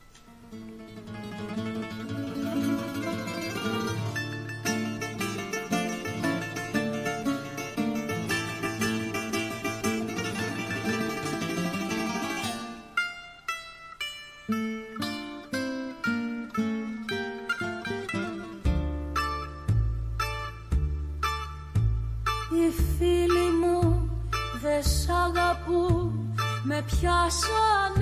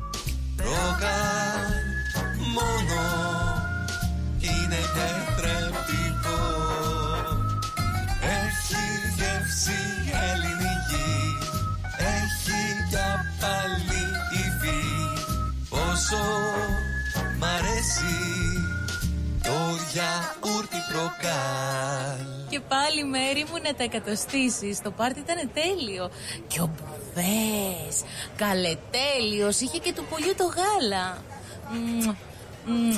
Τα λέμε Είδες μπάμπι μου μπουφέ και σαλάτες και γύρο και σουβλάκια και λουκάνικα και χταποδάκι και γαρίδες και όλα στα κάρβουνα. Μπάμπι μου. Τα είδα γυναίκα, πήρα κάρτα. Barbecue Brothers Catering. Θα τους φωνάξω για το πάρτι στο εργοστάσιο. Αμάν ρε μπάμπι με το εργοστάσιο Καλέ να μας κανονίσουν το catering για τους αραβώνες της Τζενούλας Και μην ξεχνάς θέλουμε και για τη βάπτιση της μπουμπούς Για catering που γίνεται θέμα συζήτησης, Barbecue Brothers Catering αναλαμβάνουμε κάθε είδους εκδήλωσης. Με πλούσιο μενού ανάλογα με τις προτιμήσεις σας. Και επειδή η ζωή έχει και δύσκολες στιγμές Αναλαμβάνουμε το φαγητό για κηδείες και μνημόσυνα στο χώρο επιλογής σας Barbecue Brothers Catering. Δείτε τα πακέτα προσφορών και τις τιμές στο site μας www.barbecuebrothers.com.au ή τηλεφωνήστε στον Ανδρέα στο 0412 445 929. Για τις πιο δύσκολες ώρες σας, είμαστε κοντά σας. Με κατανόηση, συνέπεια και επαγγελματισμό. Όπως απαιτούν οι περιστάσεις. Παναγιώτης Τζιότσης. Orthodox Funeral Services. Τηλέφωνο 03 95 68 58 58. Η ώρα είναι 7. Η ώρα στην Ελλάδα είναι 10 το πρωί.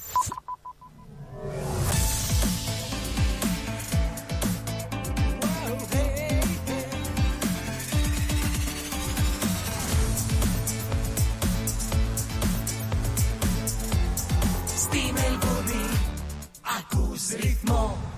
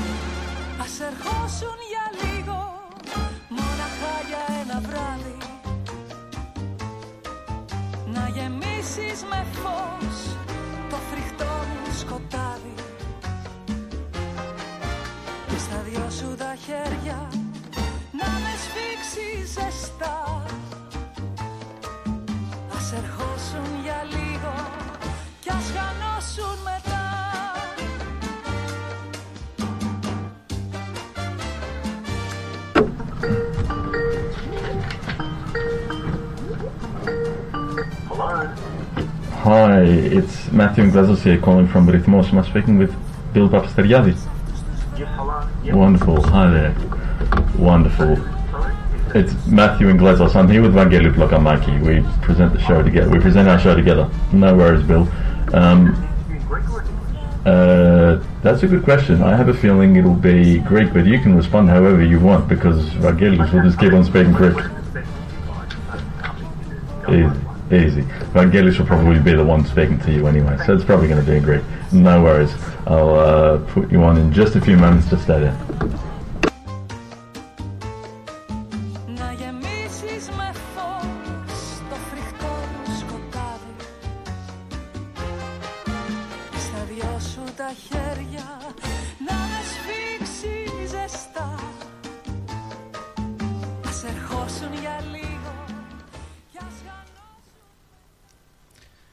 Και στην άλλη άκρη της ε, γραμμής έχουμε τον πρόεδρο της ελληνικής κοινότητας της Μελβούρνης και της Βικτόριας, τον Βασίλη τον Πάπα Στεριάδη. Καλησπέρα. Βασίλη, μας ακούς; Πούμε και καταρχήν χρόνια πολλά Καταρχήν, σε όλους, χρόνια σε όλους πολλά. τους ακροατές. Ε, μια χρονιά με αγάπη, υγεία, ευτυχία και επιτυχία. Επιτυχίες πολλές ελπίζουμε να έχουμε και ως παροικία και αυτή τη χρονιά. Ευχα... Νομίζω, νομίζω ότι θα το πετύχουμε αυτό, αλλά χρειάζεται πολλή δουλειά, πολύ σκληρή δουλειά, αλλά σαν ομογένεια, σαν παροικία, σαν κοινότητα νομίζω ε, πάμε σχετικά καλά. Πάμε αρκετά καλά θα έλεγα. Όντως. Έτσι νο, νιώθω εγώ. Εσύ βέβαια ξέρεις καλύτερα. λοιπόν, ε, σε ευχαριστούμε καταρχήν που βγήκες ε, στο show μας. Ε, να πούμε ότι είναι η πρώτη συνέντευξη του χρόνου που παίρνουμε και η πρώτη συνέντευξη του δεύτερου χρόνου της εκπομπής μας που παίρνουμε από εσένα και σε ευχαριστούμε πάρα πολύ.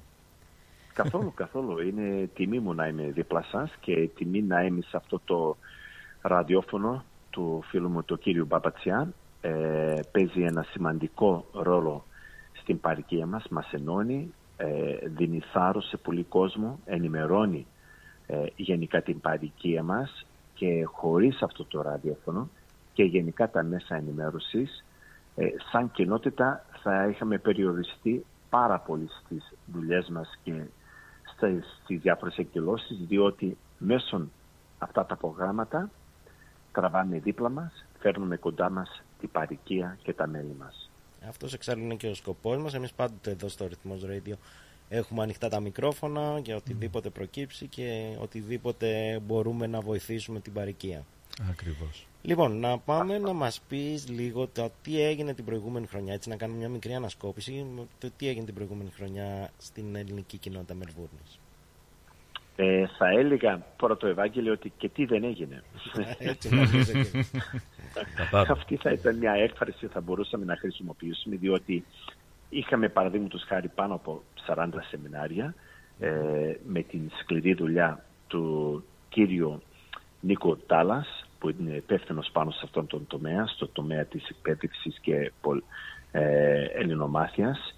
Είχαμε ζωντανή μουσική ε, με, διάφορες, με διάφορα ε, μουσικά συγκροτήματα, ρεμπέτικα, δημοτικά, ε, το συγκρότημα α, Αγάπη και Friends, η ορχήστρα. Είχαμε θέατρα, α, θέατρα από την ε, Δήμητρα Γιαννοκοπούλου που ονομαζόταν Coming Out for Christmas, αλλά και επίσης ε, το θέατρο του ε, δημιουργη- ε, κέντρο ε, Δημιουργικής. δημιουργικού, δημιουργικής ναι, ε, ε, που παρουσίασαν νομίζω το, ε, το έργο 22 Ναι, για για την τη ε, Μικρασία καταστροφή Ταψίχα, της Μη- Μικρασίας. Είχαμε επίσης ε, κερδίσει και το κύπελο α, με την ελληνική ομάδα όλων των εθνών, ε, κάτι που ξεκινήσαμε Το All Nation ε, κάπου. το All Nations Cup όπως το γνωρίζεις. Φέραμε δίπλα μας τους καλύτερους ποδοσφαιριστές στην πολιτεία μας. Τους ενώσαμε. Παιδιά που συνεχώς, συνήθως παίζανε εναντίον ο ένας τον άλλον. Γεννήκαμε ε, όλοι, οι φε- όλοι οι φίλοι. Ε, παίξαμε για πρώτη φορά κάτω από, την, ε, ε, από τους προπονητές τον κύριο Ταγκαλάκη και τον κύριο Κατσάκη. Σημαντικό αυτό, διότι το χρησιμοποιήσαμε σαν ένα όπλο όπου ξεκινήσαμε και την ελληνομάθεια ε, στα γήπεδα. Τι εννοώ με αυτό, Ε, δηλαδή αναγνωρίζουμε ότι ε, πολλά παιδιά δεν έχουν το χρόνο να πηγαίνουν σε απογευματινό σχολείο επειδή προπονιούνται ε, στην μπάλα τρει-τέσσερι φορές την εβδομάδα. Και αυτό ισχύει όχι μόνο για τα αγόρια αλλά είναι και για τα κορίτσια. Και σκεφτήκαμε ότι ε, μέσω ε, ελληνομάθεια εξ αποστάσεως, κάτι που το δουλέψαμε στην περίοδο που υπήρχε το COVID και επίσης ε, την επένδυση που κάναμε ε, στην ελληνομάθεια σε αυτό, στο περίοδο του COVID α, βρεθήκαμε δίπλα σε αυτά τα παιδιά ε, χρησιμοποιώντας το Malvern Soccer Football Club ε, ως, ο- ως, το πρώτο, ως το πρώτο συγκρότημα για να προσφέρουμε ελληνομάθεια ε, στα αποδητήρια. Σημαντικό αυτό για μας. Επίσης είχαμε Είναι ένα και πρόγραμμα το- που θα συνεχιστεί και αυτή τη χρονιά νομίζω. Εννοείται και θα το αυξήσουμε, θα το επενδύουμε σε αυτό τον τομέα. Η κοινότητα προσπαθεί να επενδύσει. Πα, ε, συνεχώς, ε, πως συνήθως ε, δεν έχουμε πλεονέσματα, ε, πλεονάσματα, διότι υπάρχει ένα παθητικό, επει- επειδή υπάρχει ένα, μια επένδυση στον πολιτισμό και στην εκπαίδευση. Και είμαι υπερήφανος για αυτό. Ε, είμαστε σε καλή οικονομική θέση σαν κοινότητα. Ε, έχουμε αυξήσει ε, το, το οικονομικό κομμάτι της κοινότητας πρώτον μέσω το 15όροφο πολιτιστικό κέντρο που όταν ε, πριν χτιστεί αυτό το κτίριο η αξία του προηγούμενου κτίριου ήταν περίπου 3 εκατομμύρια δολάρια που ήταν η εκτίμηση των ε, μεσίτων ε, τώρα η εκτίμηση είναι πάνω από 25-28 28 εκατομμύρια σαν ένα παράδειγμα. Οπότε τα τέτοια asset της παραδείγματα κοινότητας έχουν αυξηθεί αρκετά. πάρα πολύ και τώρα που θα υπάρχει και επένδυση ε, σε λίγους μήνες σε όλα τα α, halls της κοινότητας που είναι δίπλα από τις εκκλησίες όπου θα μετατραπούν σε, με διάφορους τρόπους για να χρησιμοποιηθούν ή σαν θεατρικές, ε, θεατρικούς χώρους ή για να μπορούμε να προσφέρουμε περισσότερες υπηρεσίες σε διάφορα σημεία της Μελβούνης. Θυμάστε νομίζω ότι υπήρχε μια ε, προσφορά που κερδίσαμε από την κυβέρνηση του Αλμπανέζη κοντά στα 2 εκατομμύρια δολάρια για αυτό το σκοπό που είναι σημαντικό για μας. Άρα Ε, είναι το επίσης, πρώτο πράγμα που θα περιμένουμε για το 2024 αυτό. Ήδη το είναι πρόγραμμα τρέχει. Το πρώτο. Το δεύτερο είναι ο Ευαγγελισμός που τελειώνουν όλες οι δουλειές στις αρχές ε, σε λίγους μήνες τώρα. Ο Τρίτον, θα Ευαγγελισμός υπάρχουν- είναι μια ιστορική εκκλησία για την κοινότητα, η οποία είχε καεί πριν ε, μερικά Ναι. χρόνια. Να- Απλά Μερικά το λέω χρόνια. για να υπενθυμίσω στους ακροατές το τι έχει Ασφαλώς. συμβεί. Που έχει το ξεχάσει. Ωραία. Ναι, ε, και είχαμε την υποστήριξη της οικογένειας Ανδρεανόπουλου, τον Ανδρέα Ανδρεανόπουλο για, αυτό, για αυτή την ε, ανακαίνιση που γίνεται ε, λόγω της φωτιάς α, που έγινε σε αυτή την εκκλησία. Ε, έχουμε και πολλά άλλα μεγάλα έργα που θα τα ανακοινώσουμε αυτό, αυτό το χρόνο. Ε, σε, λίγες, μη- σε λίγους μήνες θα ανακοινωθούν και αυτά. Είναι κάτι που θα είναι πάρα πολύ σημαντικό από την άποψη πολιτισμό και εκπαίδευση μέσω έργα στο Alpington Grammar, έργα που θα γίνουν και στο κέντρο της Μερβούνης, ε, που είμαι πάρα πολύ αισιόδοξος ότι θα τραβήξουμε και περισσότερα, περισσότερο κοντά την παροικία μας. Να πω ότι και περισσότερο α- άλλα, α, άλλες επιτυχίες που είχαμε είναι ότι διοργανώσαμε και επίσης το κυπέλο ελληνικής κοινότητας μεταξύ ε, νομίζω ήταν 12 ομάδες, ε, όλες οι ομάδες που έχουν ελληνική ε, Background. το- background όπως λέμε. Το, κέρ- το πρώτο κύπελο το κέρδισε η Ελλάς Μερβούνης. Ε, Το τώρα δεύτερο; το επόμενο κύπελο είναι, σε, είναι ξεκινάει αυτή την Κυριακή. Αυτή την Κυριακή, ναι. Και με έχουν 8 έρθει όλοι ομάδες δίπλα μας μέχρι σε αυτό. στιγμής. Ε. Συγγνώμη. Με 8 ομάδες θα ξεκινήσει. Ναι, ξεκινάμε με 8 ομάδες. Το γυναικείο κομμάτι θα ξεκινήσει σε ένα μήνα και για τα juniors, τα αγόρια και τα κορίτσια ξεκινάει το Σεπτέμβριο. Σεπτέμβριο. Πολύ σημαντικό αυτό. Μπορώ να σας πω ότι και επίσης ε, είχαμε παρουσίαση πολλών βιβλίων α, στην κοινότητα α, από διάφορα άτομα. Υπήρχε υποξ- υποστήριξη για το Voice Referendum που είχαμε μια διάλεξη της Shayna Watts, ε, βουλευτής εδώ. Ε, Είχαμε το επίσης- βιβλίο, το φεστιβάλ βιβλίου. Ε. ναι, το φεστιβάλ βι- βιβλίου ήταν, ε, έγινε νομίζω τον Νοέμβρη με, Ναι, με τώρα πολύ τον Νοέμβρη. επιτυχία η έκθεση ελληνικού βιβλίου. Ε, πάνω από 50 συγγραφείς ε, παρουσιάσαν τα βιβλία τους, γίνανε πολλές διαλέξεις. Ήμουν εκεί Συζητήσεις. για... Ναι, ναι, ναι, ήταν με ομιλίες και πολλά πράγματα. Ε, ε, πολύ ενδιαφέρον αυτό. Είχαμε επίσης και την ετήσια το, τα σχολεία μας διοργανώσαν ε, τον ετήσιο σχολικό χώρο τους. Για μας πολύ σημαντικό αυτό. Είχαμε και τον καθηγητή Γιώργο Αναγνώστου, ο επι, επικεφαλής ελληνικών σπουδών από το Ohio State University ε, στο Columbus, Ohio, που ήταν εδώ Για πάνω ε, από μήνα ήταν ο κύριος Αναγνώστης. ένα μήνα παρακολούθησε τι γινόταν στην παροικία μας ε, έγραφε συνεχώς ε, πάνω σε όλες αυτές τις εκδηλώσεις και αυτό που ανακοίνωσε σε μένα προσωπικά και το είχε πει σε διάφορες εκδηλώσεις είναι ότι αυτό που συμβαίνει στη Μερβόνη προπαντός στην κοινότητά μας δεν υπάρχει πουθενά στον κόσμο λέει.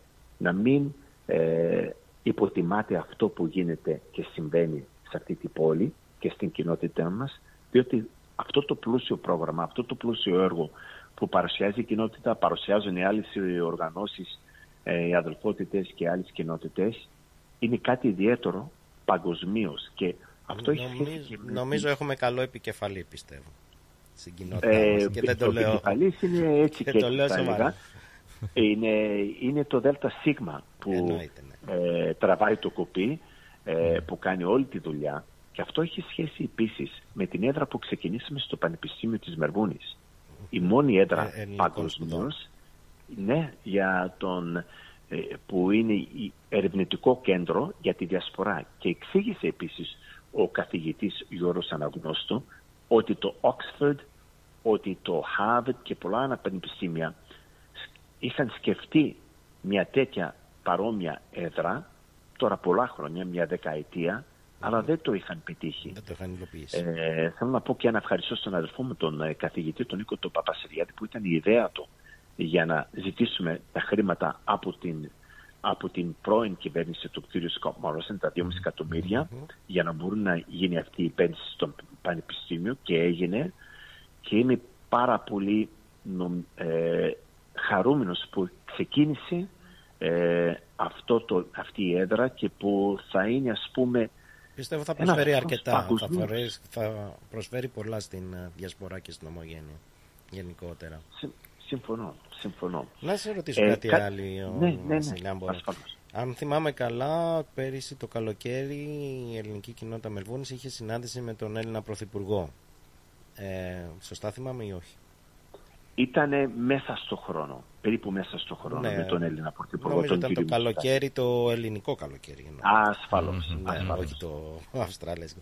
Τι αποκομίσαμε Ναι, από ναι. αυτή τη συνάντηση; Γνωρίζει Ε, τα α- προβλήματα που αντιμετωπίζουν οι Έλληνες του εξωτερικού και μάλιστα σε μια μεγάλη πόλη όπως είναι η Μελβούρνη και αρκετός τόσο μακριά από την πατρίδα.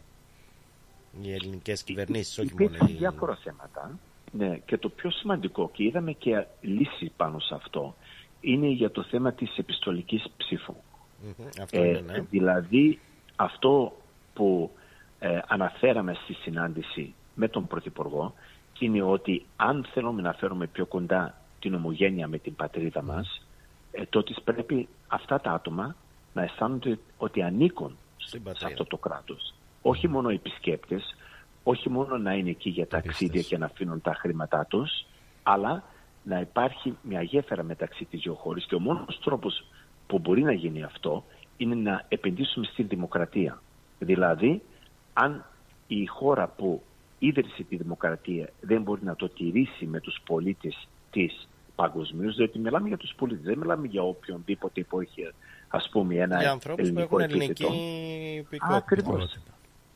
Υπηκότητα. Θα ψηφίσουν Αν- επομένως οι Έλληνες της Μελβούρνη στις Ναι. ερχόμενε και να εκλογές. ψηφίσουν χωρίς δυσκολία όπως γινόταν παλιά, όπως ξέρουμε στις προηγούμενες εκλογές ε, της Ελλάδας ε, υπήρχαν μόνο δύο εκλογικά κέντρα, ένα στη Μερβούνη και ένα στο Σίδνεϊ και ερχόντουσαν άτομα από το Πέρθ, από το Ντάουαν, από την Νέα Ζηλανδία για να μπορούσαν να ασκήσουν γίνουν, αυτό ναι. το δημοκρατικό δικαίωμα που είχαν.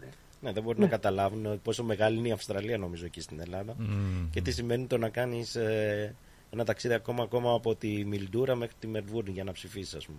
Κοστίζει. Ή να το κάνεις και από το Μέλτον στο, στη Μερβούνη Ναι, που και από είναι το Μέλτον 80 χιλιόμετρα. είναι βέβαια. Θέλει ώρα. Που βάζει Ναι. κατά κάποιο τρόπος της Η Μερβούνη μόνη της έχει τα δικά της προβλήματα.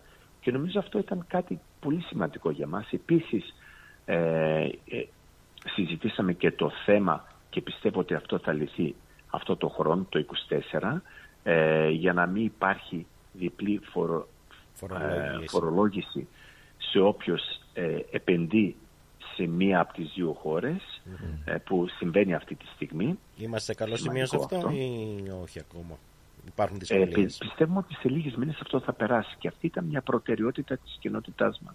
Ναι. Όπως ήταν και προτεραιότητα το θέμα για την ε, τουριστική εργασιακή βίζα που χρησιμοποιείται αυτή τη στιγμή για να φέρουμε τους νέους εδώ, σε αυτή τη χώρα, νόμιμα, για να μπορούν να εργαστούν, να μην εκμεταλλευτούν όταν είναι σε αυτή τη χώρα και να επιστρέψουν μετά Νομίζω από... αρκετοί Έλληνες την έχουν χρησιμοποιήσει αυτή τη βίζα ε, για να έρθουν Ναι, ναι, στην ναι, Αυστραλία. μέχρι 500, με- μέχρι 500 Ε, άτομα το 500 χρόνο. άτομα το χρόνο, αλλά αρκετοί την έχουν ήδη χρησιμοποιήσει από ό,τι ξέρω.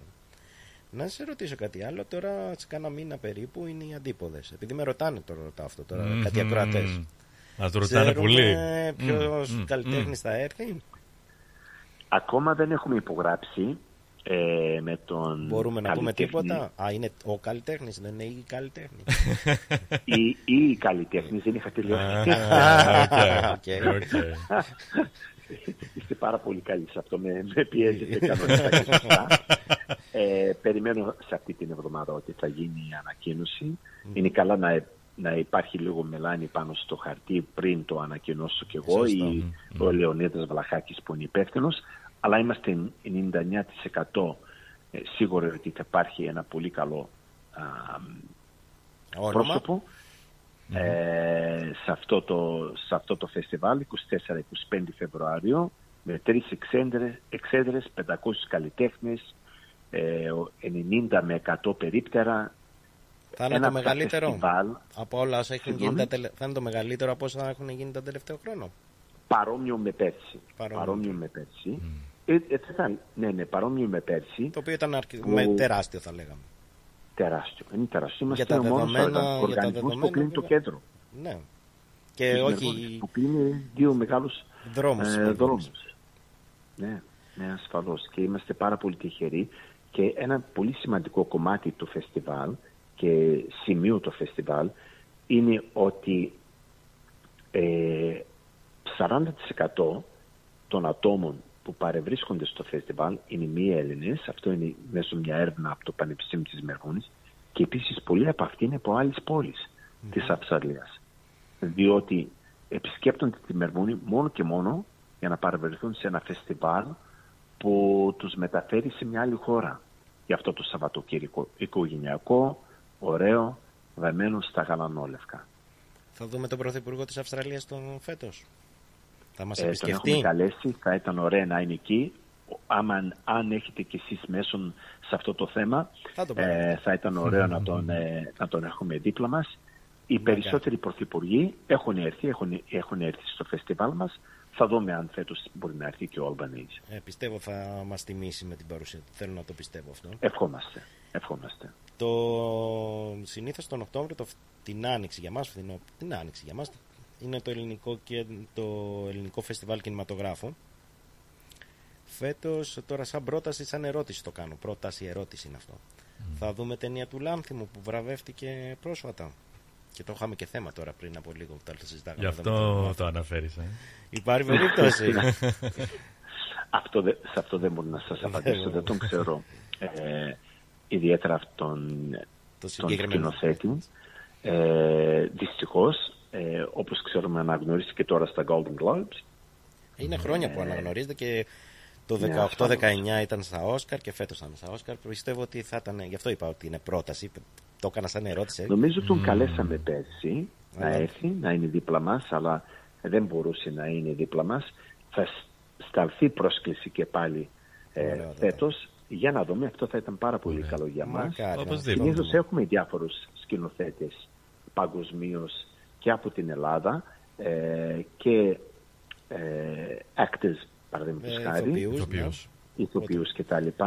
Θα δούμε αν μπορούμε να το πετύχουμε και αυτό. αυτό θα Εγώ ήταν απλά το, πάρα πολύ έκανα, το άφησα έτσι στο τραπέζι, το έκανα πρόταση. Ναι, ναι, ναι. καλή ιδέα. Καλή ιδέα. Βλέπουμε. Και μια τελευταία ερώτηση. Φέτος είναι χρονιά εκλογών για την ελληνική κοινότητα. Θα δούμε τον Βασίλη Παπαστεριάδη πάλι στο τιμόνι της. Αυτό. Ως θα υποψήφιο το- καταρχήν. Ναι, ναι, ναι, ναι, ασφαλώς. Γιατί ότι ε, δεν εκλέγεσαι σαν πρόεδρος, Σωστά. το ΔΣ σε εκλέγει. Πρώτον πρέπει να, σε, να εκλεχτείς από τα μέλη σου. Αυτό θα ε, το συζητήσουμε προς το τέλος του χρόνου με τα μέλη του ΔΣ. Α, αν υπάρχει η όρεξη και από τα μέλη του ΔΣ, δηλαδή οι υποψήφοι, να με έχουν δίπλα τους και αν έχω κι εγώ τη δύναμη να συνεχίσω και την όρεξη να συνεχίσω. Εγώ ε, εύχομαι να έχεις και την δύναμη και την όρεξη να συνεχίσεις. Ευχαριστώ, Ευάγγελε. Να είσαι καλά. Θα δούμε, θα το δούμε. Θα το ξανασυζητήσουμε. Εμείς εδώ είμαστε, ξέρεις, θα τα συζητήσουμε όταν έρθει η ώρα για αυτά τα πράγματα. λοιπόν, σε ευχαριστούμε πάρα πάρα πολύ για αυτή τη συζήτηση που είχαμε ε, και θα τα πούμε πάλι πολύ σύντομα.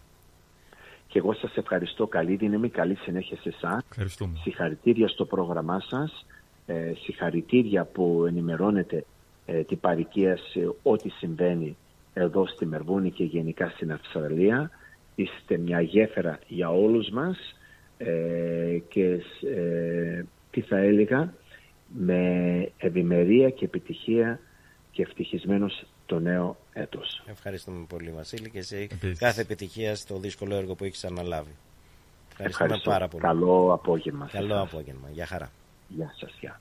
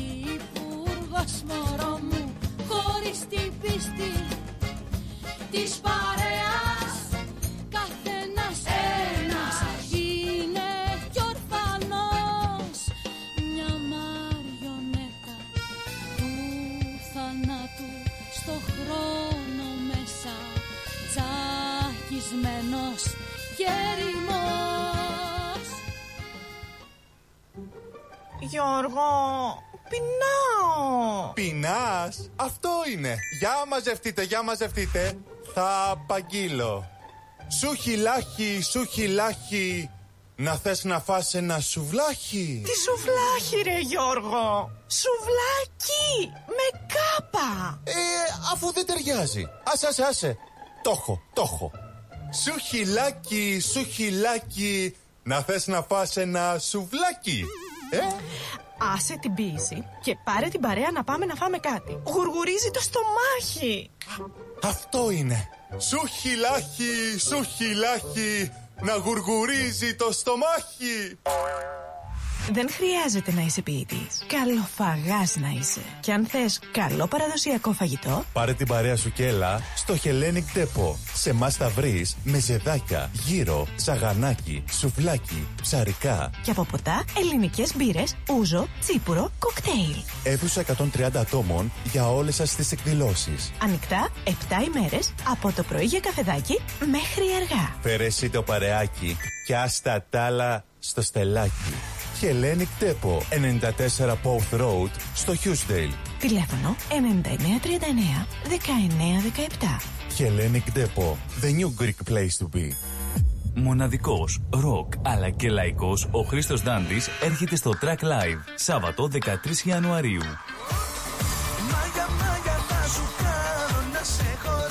Ο Χρήστος Δάντης επιστρέφει στη Μελβούρνη και είναι έτοιμος να μας ταξιδέψει με τις επιτυχίες του σε ένα μοναδικό live show. Φεύγω από το σώμα μου να βγω από το χείλο Χρήστος Δάντης, Australia Tour 2024, στο Track Live.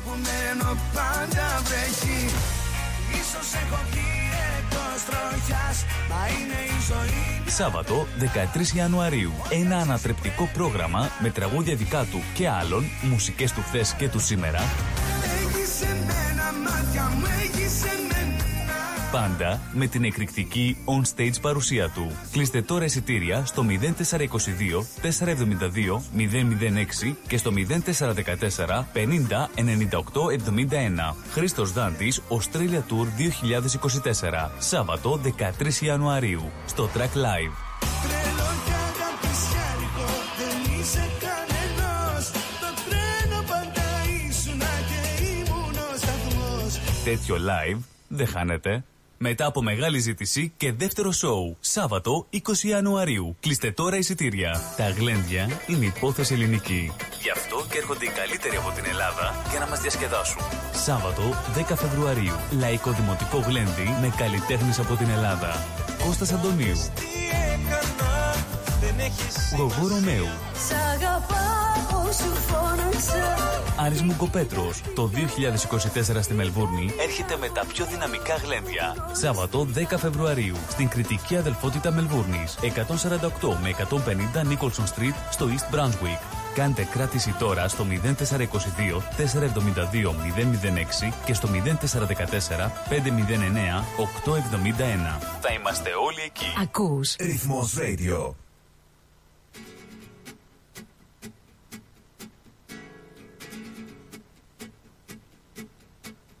Για μένα μόνο Θέλω να κάνω κάτι για πρώτη φορά. Για μένα μόνο Για τη δική μου τη τρέλα Και άλλη καμιά. Μόνο για μένα Θέλω να ζήσω, να σβήσω το χθες και να βγω. Μόνο για μένα. Κι αν σε ρωτήσουν πες τους την άκρη θα βρω τα καλοκαιριά Εμένα με πιάνει μια τρέλα κι όλο θέλω να φεύγω. Από ό,τι κι αν ζω Μ' αεροπλάνα με πλοία, μ' αμάξια και τρένα Θα σαλπάρω,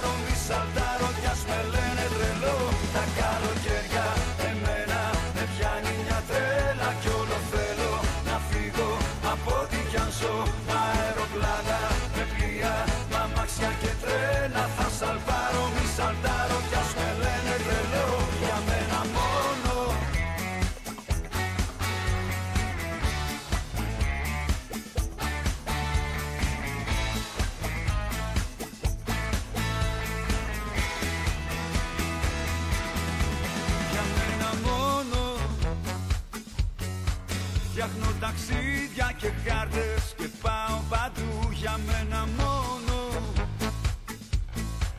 Κι αν σε ρωτήσουν πες τους πως είμαι αλλού. Τα καλοκαίρια εμένα με πιάνει μια τρέλα Κι όλο θέλω να φεύγω από ό,τι κι αν ζω Μα αεροπλάνα με πλοία, μ' αμάξια και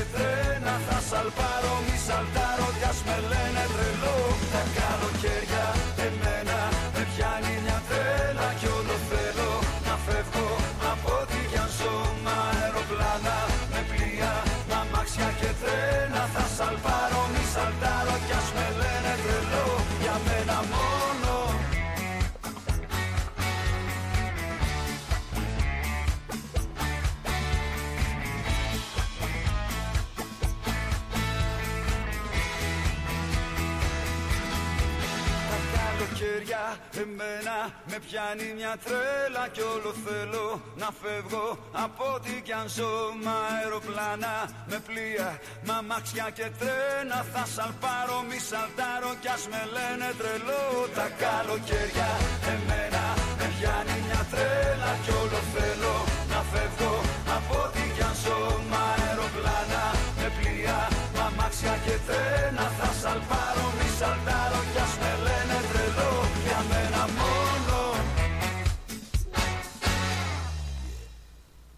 Να λοιπόν μια ωραία περίπτωση για να έρθει στους αντίποδες. Ο Στέλιος ο Ρόκος. Μμμ. Ωραίος θα ήταν, πιστεύω. Θα ήταν. Ναι, Συμφωνώ και μαζί σου. Είναι λίγο έτσι Αλλά σήμερα πόβλιο. θα Είναι έρθει- σαν το δάντι κι αυτός. Είναι, είναι. Είναι περίπου... Όχι σαν το δάντι, εντάξει. Ε, είναι αυτό το... Τέλος πάντων, να πούμε ότι εδώ δίπλα μας, καταρχήν να πούμε ότι ακούτε συνδυσάλες. Έχουμε μπει στο Μμμ. τελευταίο μισά ώρα της εκπομπής. Όπα, πα, Και πα, να πα, πούμε πα, ότι πα. είχαμε επισκέπτησης εδώ στο στούντιο το φίλο μας τον Νικόλα τον Αλεξόπουλο. Έχει βάλει χειροκρότημα. Που είναι Καλη- το χειροκρότημα, καλησπέρα ξέρω. σας. Α, Καλησπέρα, ναι. καλησπέρα. Είχαμε και τέτοιο. Καλησπέρα Νικόλα, τι κάνεις; Καλά, εσείς μια χαρά. Πώς τα περνάς; Καλά, καλά. Λοιπόν, και μια και έχουμε τον φίλο τον Νικόλα εδώ, σκέφτηκα, σκέφτηκα γιατί είναι γνώστης Μμμ. των, ε, του τέννις. Α, να φανταστείς ότι η μητέρα του όταν ήταν μικρός, θα μας πει την ιστορία άμα θέλει. να την πω, να την πω ότι σε κυνήγαγε η μητέρα σου με τη ρακέτα να Σίγουρα. πας στο, στα γήπεδα. Στην Κοζάνη είχαμε πάρα πολλά γήπεδα. Ήταν τέννις εξάλλου, χωμάτινο ναι. βέβαια, δεν ξέρω αν σου Α. ήταν, ήταν χωμάτινο το γήπεδο στην Κοζάνη. Έχει καμία σχέση με το τέννις. Δυσκολεύεσαι από εδώ που δεν είναι χωμάτινο, δυσκολεύεσαι. Ναι, λίγο, έχω αν μάθει δεν- σε πιο σκληρές συνθήκες. Ναι, ναι, το Αυτή είναι η καταλαβαίνω. αλήθεια. Καταλαβαίνω, Δεν έχω καταλαβαίνω. μάθει, αλλά όχι, εντάξει. Θα πας φέτος στο Αυστραλία. Κάθε χρόνο πηγαίνω. Απλά άλλες φορές πηγαίνω μόνο με τη γυναίκα μου όταν θέλω να δω αγώνες και όταν θέλω να πάω. Για να μην δω πηγαίνω με τα παιδιά μου. Οπότε τώρα θα πάω με τα παιδιά μου. Α, θα δεν πάω με φεύγεις. ground pass. Με, φα- με, φα- με ground pass. Όχι family, τώρα πλέον δεν το υπάρχει. Ground Pass, Το... Α, είχε και παλιά είχε. ε, Παλιά υπήρχε family ground pass. Τώρα δεν υπάρχει. Α, ναι. Ναι, τώρα Τέλος το πάντων, να πούμε ότι τα εισιτήρια ξεκινάνε τώρα για αυτή την περίοδο. Τα προ- Την πρώτη προκριματικά. εβδομάδα. Ναι, τώρα υπάρχουν προγραμματικά, Είναι ναι. περίπου από τα 70 δολάρια και φτάνουν Για Grand μάλλον Pass. από 29 δολάρια και φτάνουν Έτσι. μέχρι 70. Το Ναι. Ground Pass έχει 29 δολάρια, το οποίο σου δίνει είναι ωραίο το Ground Pass. Είναι. Μάλλον θα πάω κι εγώ. Αν ναι. μπορέσω Κυριακή. Κυριακή, Αν ναι. ξέρω. Ε, βασικά έχεις πρόσβαση παντού εκτός από τα μεγάλα τα court. Δηλαδή το John Kane Arena, το Margaret Court Arena, ποιο άλλο; Και το Rod Rod- Laver. Το Rod Rod Laver. Laver Πας στο, Arena. στο Kia νομίζω και στα ανοιχτά. Ναι, στα Kia και Μμ. στα ανοιχτά Τα και ανοιχτά. τα λοιπά. Βλέπεις δηλαδή. Βλέπεις, ναι. Βλέπεις προπο- καλά βλέπεις- μάτσες Ναι, εκεί ναι, έξω. εντάξει. Δεν- Όλα τα μάτς καλά είναι σε αυτό Βλέπεις το και επίπεδο. προπονήσεις. Ακριβώς. Βλέπεις και προπονήσεις βασικά που έχεις που μπορεί να Κοντά στο προπονηθούν. μικρόφωνο, Α, Νικόλα συγγνώμη, μου, σε ναι, παρακαλώ, συγγνώμη, πρέπει συγγνώμη, να- ναι. Υπάρχει αυτή η έλλειψη ξέρεις οικειότητας Ε, ναι, με το δεν σε μικρόφωνο. καταλαβαίνω, Υπάρχει σε αυτή η καταλαβαίνω. απόσταση, Ναι. είναι. Είμαι και Όχι, ψηλός. είναι το- Είμαι και Είναι ψηλός. γιορτή του γενικά το Australian Δεν Open. πειράζει. ε, έτσι. Είναι... Δεν είναι απλά ένας αγώνας ναι, τέννις και τα ναι. λοιπά. Για όσους είναι φαν ας πούμε του αθλήματος είναι και επειδή ημερολογιακά είναι και το πρώτο έτσι. Ναι. Και Και, ίσως σε περίοδο που έχουμε διακοπές, που τέλος Βέβαια. πάντων καλοκαίρι και τέτοια. Βέβαια, βέβαια. Προσελκύει πολύ κόσμο, ανοίγει το δρόμο και το Grand Prix, αλλά πέραν αυτού για πολλούς. Όχι μόνο. είναι- Δεν το λέμε επειδή ευλογούμε τα γένια μας εμείς σαν θεατές και επειδή μένουμε εδώ πέρα. Θεωρείται ίσω η καλύτερη διοργάνωση. Έτσι, από άποψη ας πούμε, υποδομών, ας πούμε, από άποψη οργάνων, ίσως από όλα. Αυτό λένε και οι αθλητές τουλάχιστον. Τώρα δεν ξέρω αν το λένε για να κολακέσουν οι διοργανωτέ, αλλά θεωρείται πολύ καλή διοργάνωση. Ε, Είναι από τις πιο καλές. δηλαδή. Ναι, ίσως η, δι- η πιο δυνατή ας πούμε, από τα τέσσερα Grand Slam. Οπότε Ναι, νομίζω. αξίζει για κάποιον να το δει. Ακόμα και αν δεν είναι φαν. Έχει ωραίους χώρους, το Melbourne Park εκεί πέρα είναι ωραία ωραίο διαμορφωμένο, ναι. Πας εκεί πέρα, ας πούμε, έχει. Μπορείς να κάνεις τα πάντα. Εσύ κουνιέσαι εκεί η καρέκλα. Ναι, εγώ κουνιέμαι και μάλλον. Το κάνω και εγώ εδώ, το κοιτάξτε, ναι. Δηλαδή, Να το κοιτάξετε, ναι. Ναι, τα θέλει λάδωμα. Ε, εγώ τρίζω. Εσύ- Α, ήταν που είναι πήγες, της ε, ηλικίας, της ηλικίας. Είναι επειδή γίνεσαι στο γυμναστήριο τώρα και Πήγες στο ξέρεις. γυμναστήριο και δεν άρχισες να Έτσι, τρίζεις. έτσι, άρχισα να τρίζω. Ακούγεσαι θέλω- πολύ. Θέλω σερβις. Ακούγεσαι πολύ στο μικρόφωνο, να το κοιτάξουμε Είμαι για αυτό. σερβις, είμαι για σερβις τώρα. Περνάω σερβις Πιάσε όπου να το είναι. WD-40 να πούμε, πιάσε λίγο Έτσι, να θέλω βάλουμε. λίγο, ναι, λάδωμα. Στις κλειδώσεις εδώ να μπας και Ο γίνει. Κουίμ Μάχη τώρα δεν καταλαβαίνει γιατί είναι και νεαρός έτσι σχετικά με εμάς, οπότε είναι Ποιο, της ε, ηλικίας. το έτσι. WD-40 το Όχι, ξέρει. το ξέρεις, δεν ξέρει ότι αυτή την Πώς- ηλικία πώς αρχίζει το τρίζεις, σερβις. πώς Αρχίζουν το- τρίζεις. Αυτό, ναι, έτσι, Ναι, το ε, τρέξιμο. εντάξει, πού θα πάει θα περάσει και αυτό. Λοιπόν, για να βρω μια στάση να μην τρίζω Βρε, άλλο. βρε, μπράβο. Έτσι. Έτσι. Ωραία, Και ευχαριστώ. Μην, μην Ωραία. αναπνέεις καν. Μην αναπνέεις γιατί σε ξέρω εγώ εσένα. λοιπόν, να πούμε ότι έγινε η κλήρωση στο Australian Open και ο Τσιτσιπάς Ναι. ε, θα είναι με τον Ιταλό. Αυτός με φοβίζει, ο Μπερετίνη. Και εμένα με φόβιζε, αλλά μέχρι πριν ένα 1,5 χρόνο. Όχι, δεν το έχει φέτος. Δεν το έχει, τι έχει μπλέξει μια μεγαλύτερη του. Το ξεζουμίζει, το ξεζουμίζει. Του Είναι γέλασε τα αλήθεια φωτά. αυτό, είναι αλήθεια. Καλό είναι αυτό για το Αλλά Στέφανο. έχει μείνει εκτός, ας πούμε, δεκάδος τον τελευταίο ένα χρόνο και κάτι, γιατί είχε και αυτός τραυματισμούς νομίζω, αλλά κάπου έχασε το ρυθμό του. Μμ. Τώρα δεν ξέρω αυτή είναι μόνο η γυναίκα. Ε, μπορούμε τώρα. Συνήθως, Τώρα έτσι.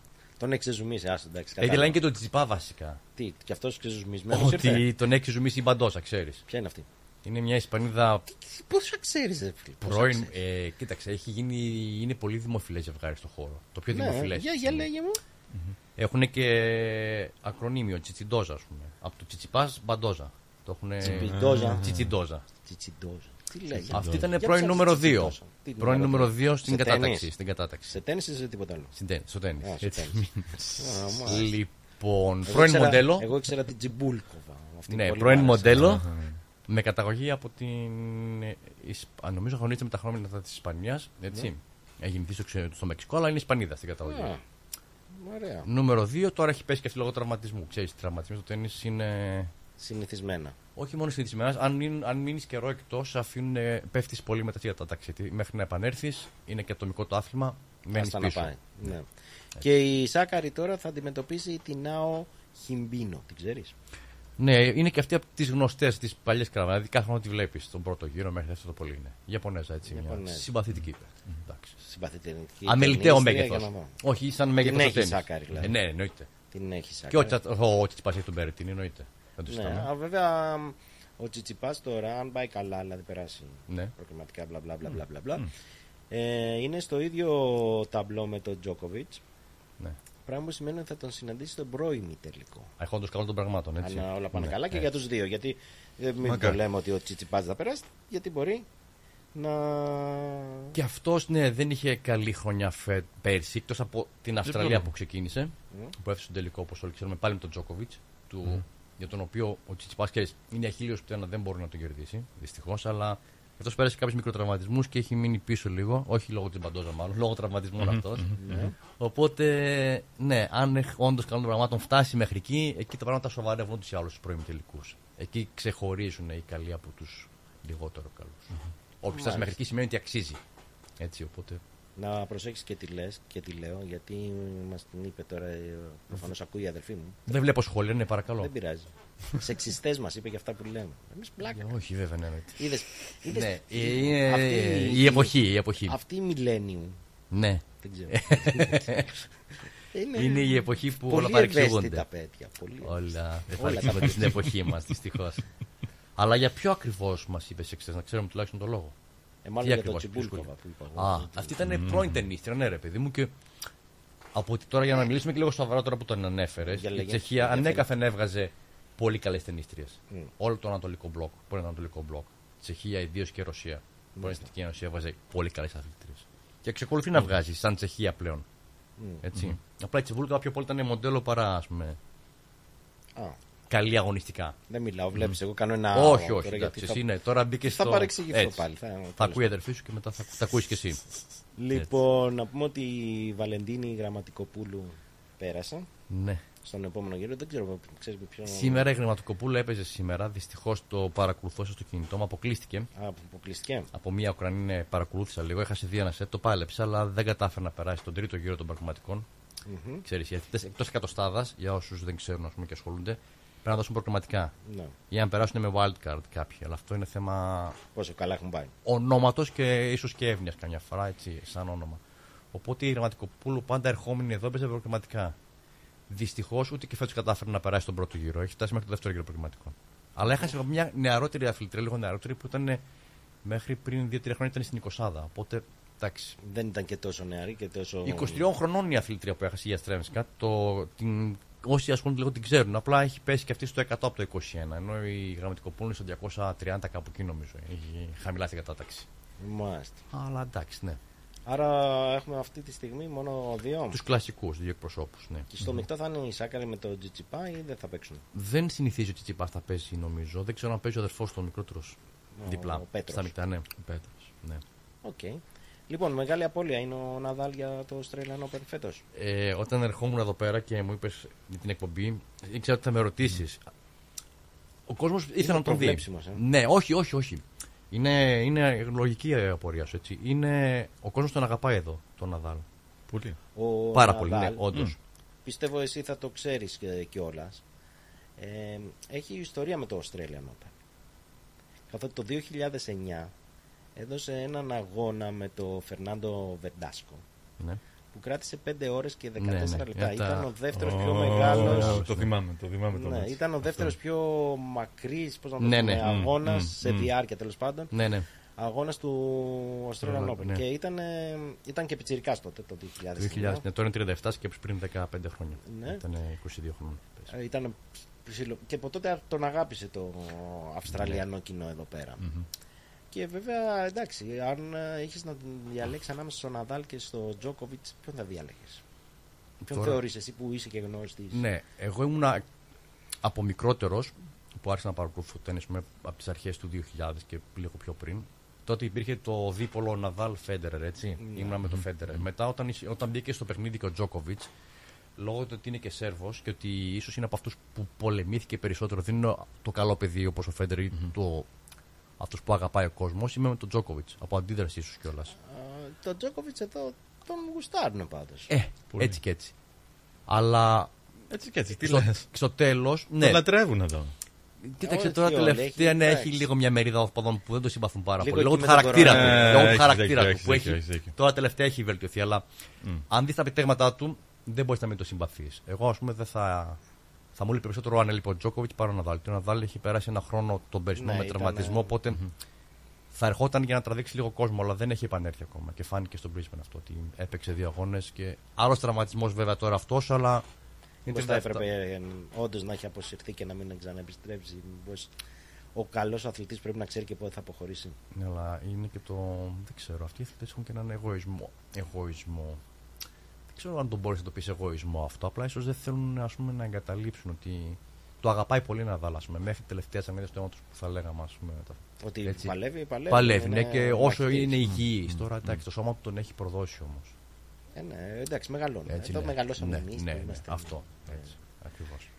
Ε, λοιπόν, Εντάξει, Τσιτσιπά- είναι απώλεια όμως. Είναι απώλεια. Τσιτσιπά, πώς τον βλέπεις φέτος; Επειδή τον έχεις δει άρχισε Τον έχω δει, τον έχω δει πέρσι σε δεύτερο, προκριματικό, σε δεύτερο γύρο με εύκολο αντίπολο με τον Μπέρ ένα μεγάλο. Αλλά δεν ξέρω.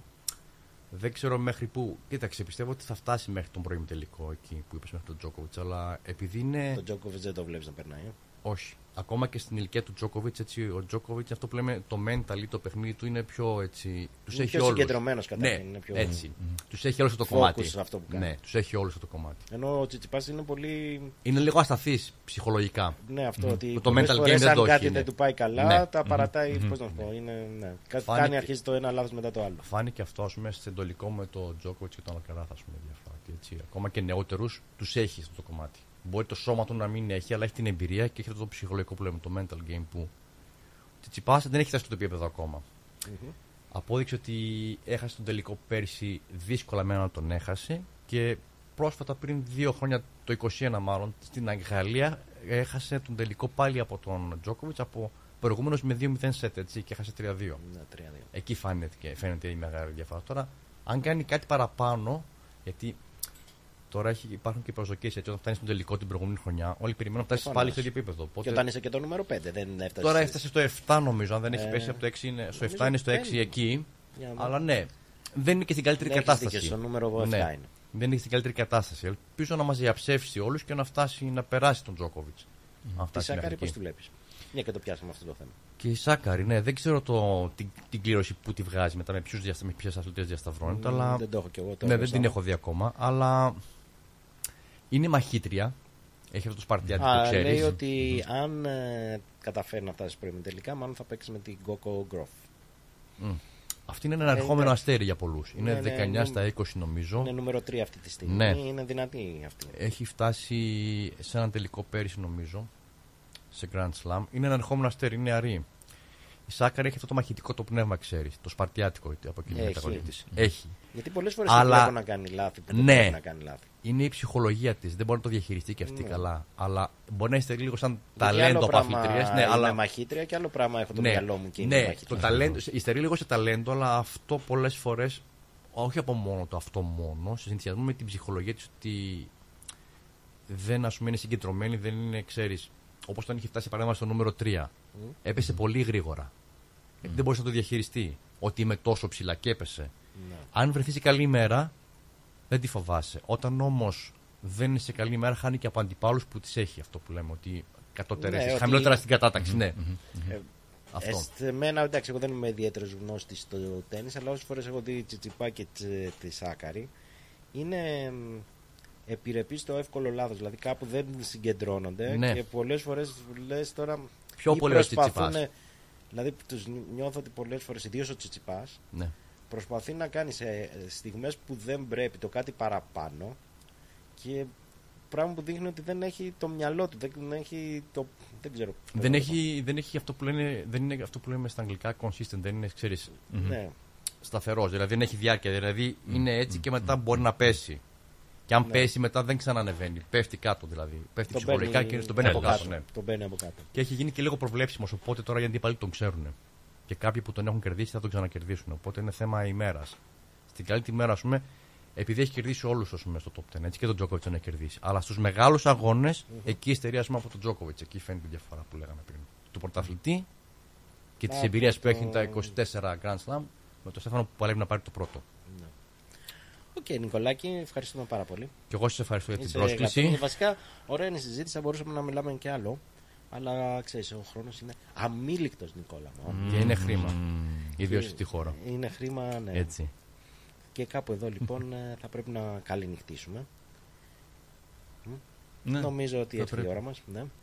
Ήρθε. Ε, Ήρθε λοιπόν, η ώρα μας. Αυτό ακούγεται λες Ήρθε- κατά τα ήρθε. έχει, έχει δίκιο, έχει δίκιο πάλι. Αυτό ακούγεται λίγο μακάβριο, ναι, δεν έπρεπε να το πεις. Ε, ε, το ξέρεις ότι αυτό το λένε οι Κύπροι, ε. Όχι, δεν το ήξερα, όχι. Όταν θέλουν να φύγουν από το σπίτι από κάπου, λέει άντε ήρθε η ώρα μας. Όχι, δεν το ήξερα. Ναι, ναι, α, οκ, εντάξει. Από την επίσκεψη, όχι ότι ήρθε η ώρα μας για να Έτσι, φύγουμε από οκ. αυτόν τον πλανήτη. Είδες. και να Μάθαμε γίνουμε- κάτι καινούριο σήμερα, όντως. Λοιπόν, από μένα λοιπόν το Βαγγέλη Πλοκαμάκη. Ε, σας χαιρετώ.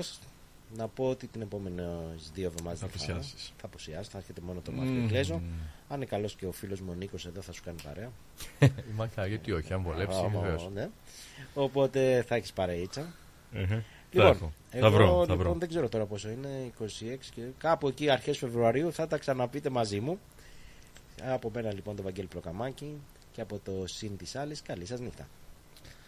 Ladies and gentlemen, another episode of Synthisalis has come to an end. We hope that you've enjoyed it. We hope that you've had a wonderful evening and we hope that you've enjoyed the music. I will be back here next Thursday evening without my good friend and yours, Vangeli Plokamaki, who's decided to go to Adelaide to soak up some sun. In any case, I'll be here next week between 6 p.m. and 8 p.m. Please tune in. Love to have your company, your parea. And until then, you have a wonderful evening and a wonderful weekend. Good night, everybody. Καλό βράδυ.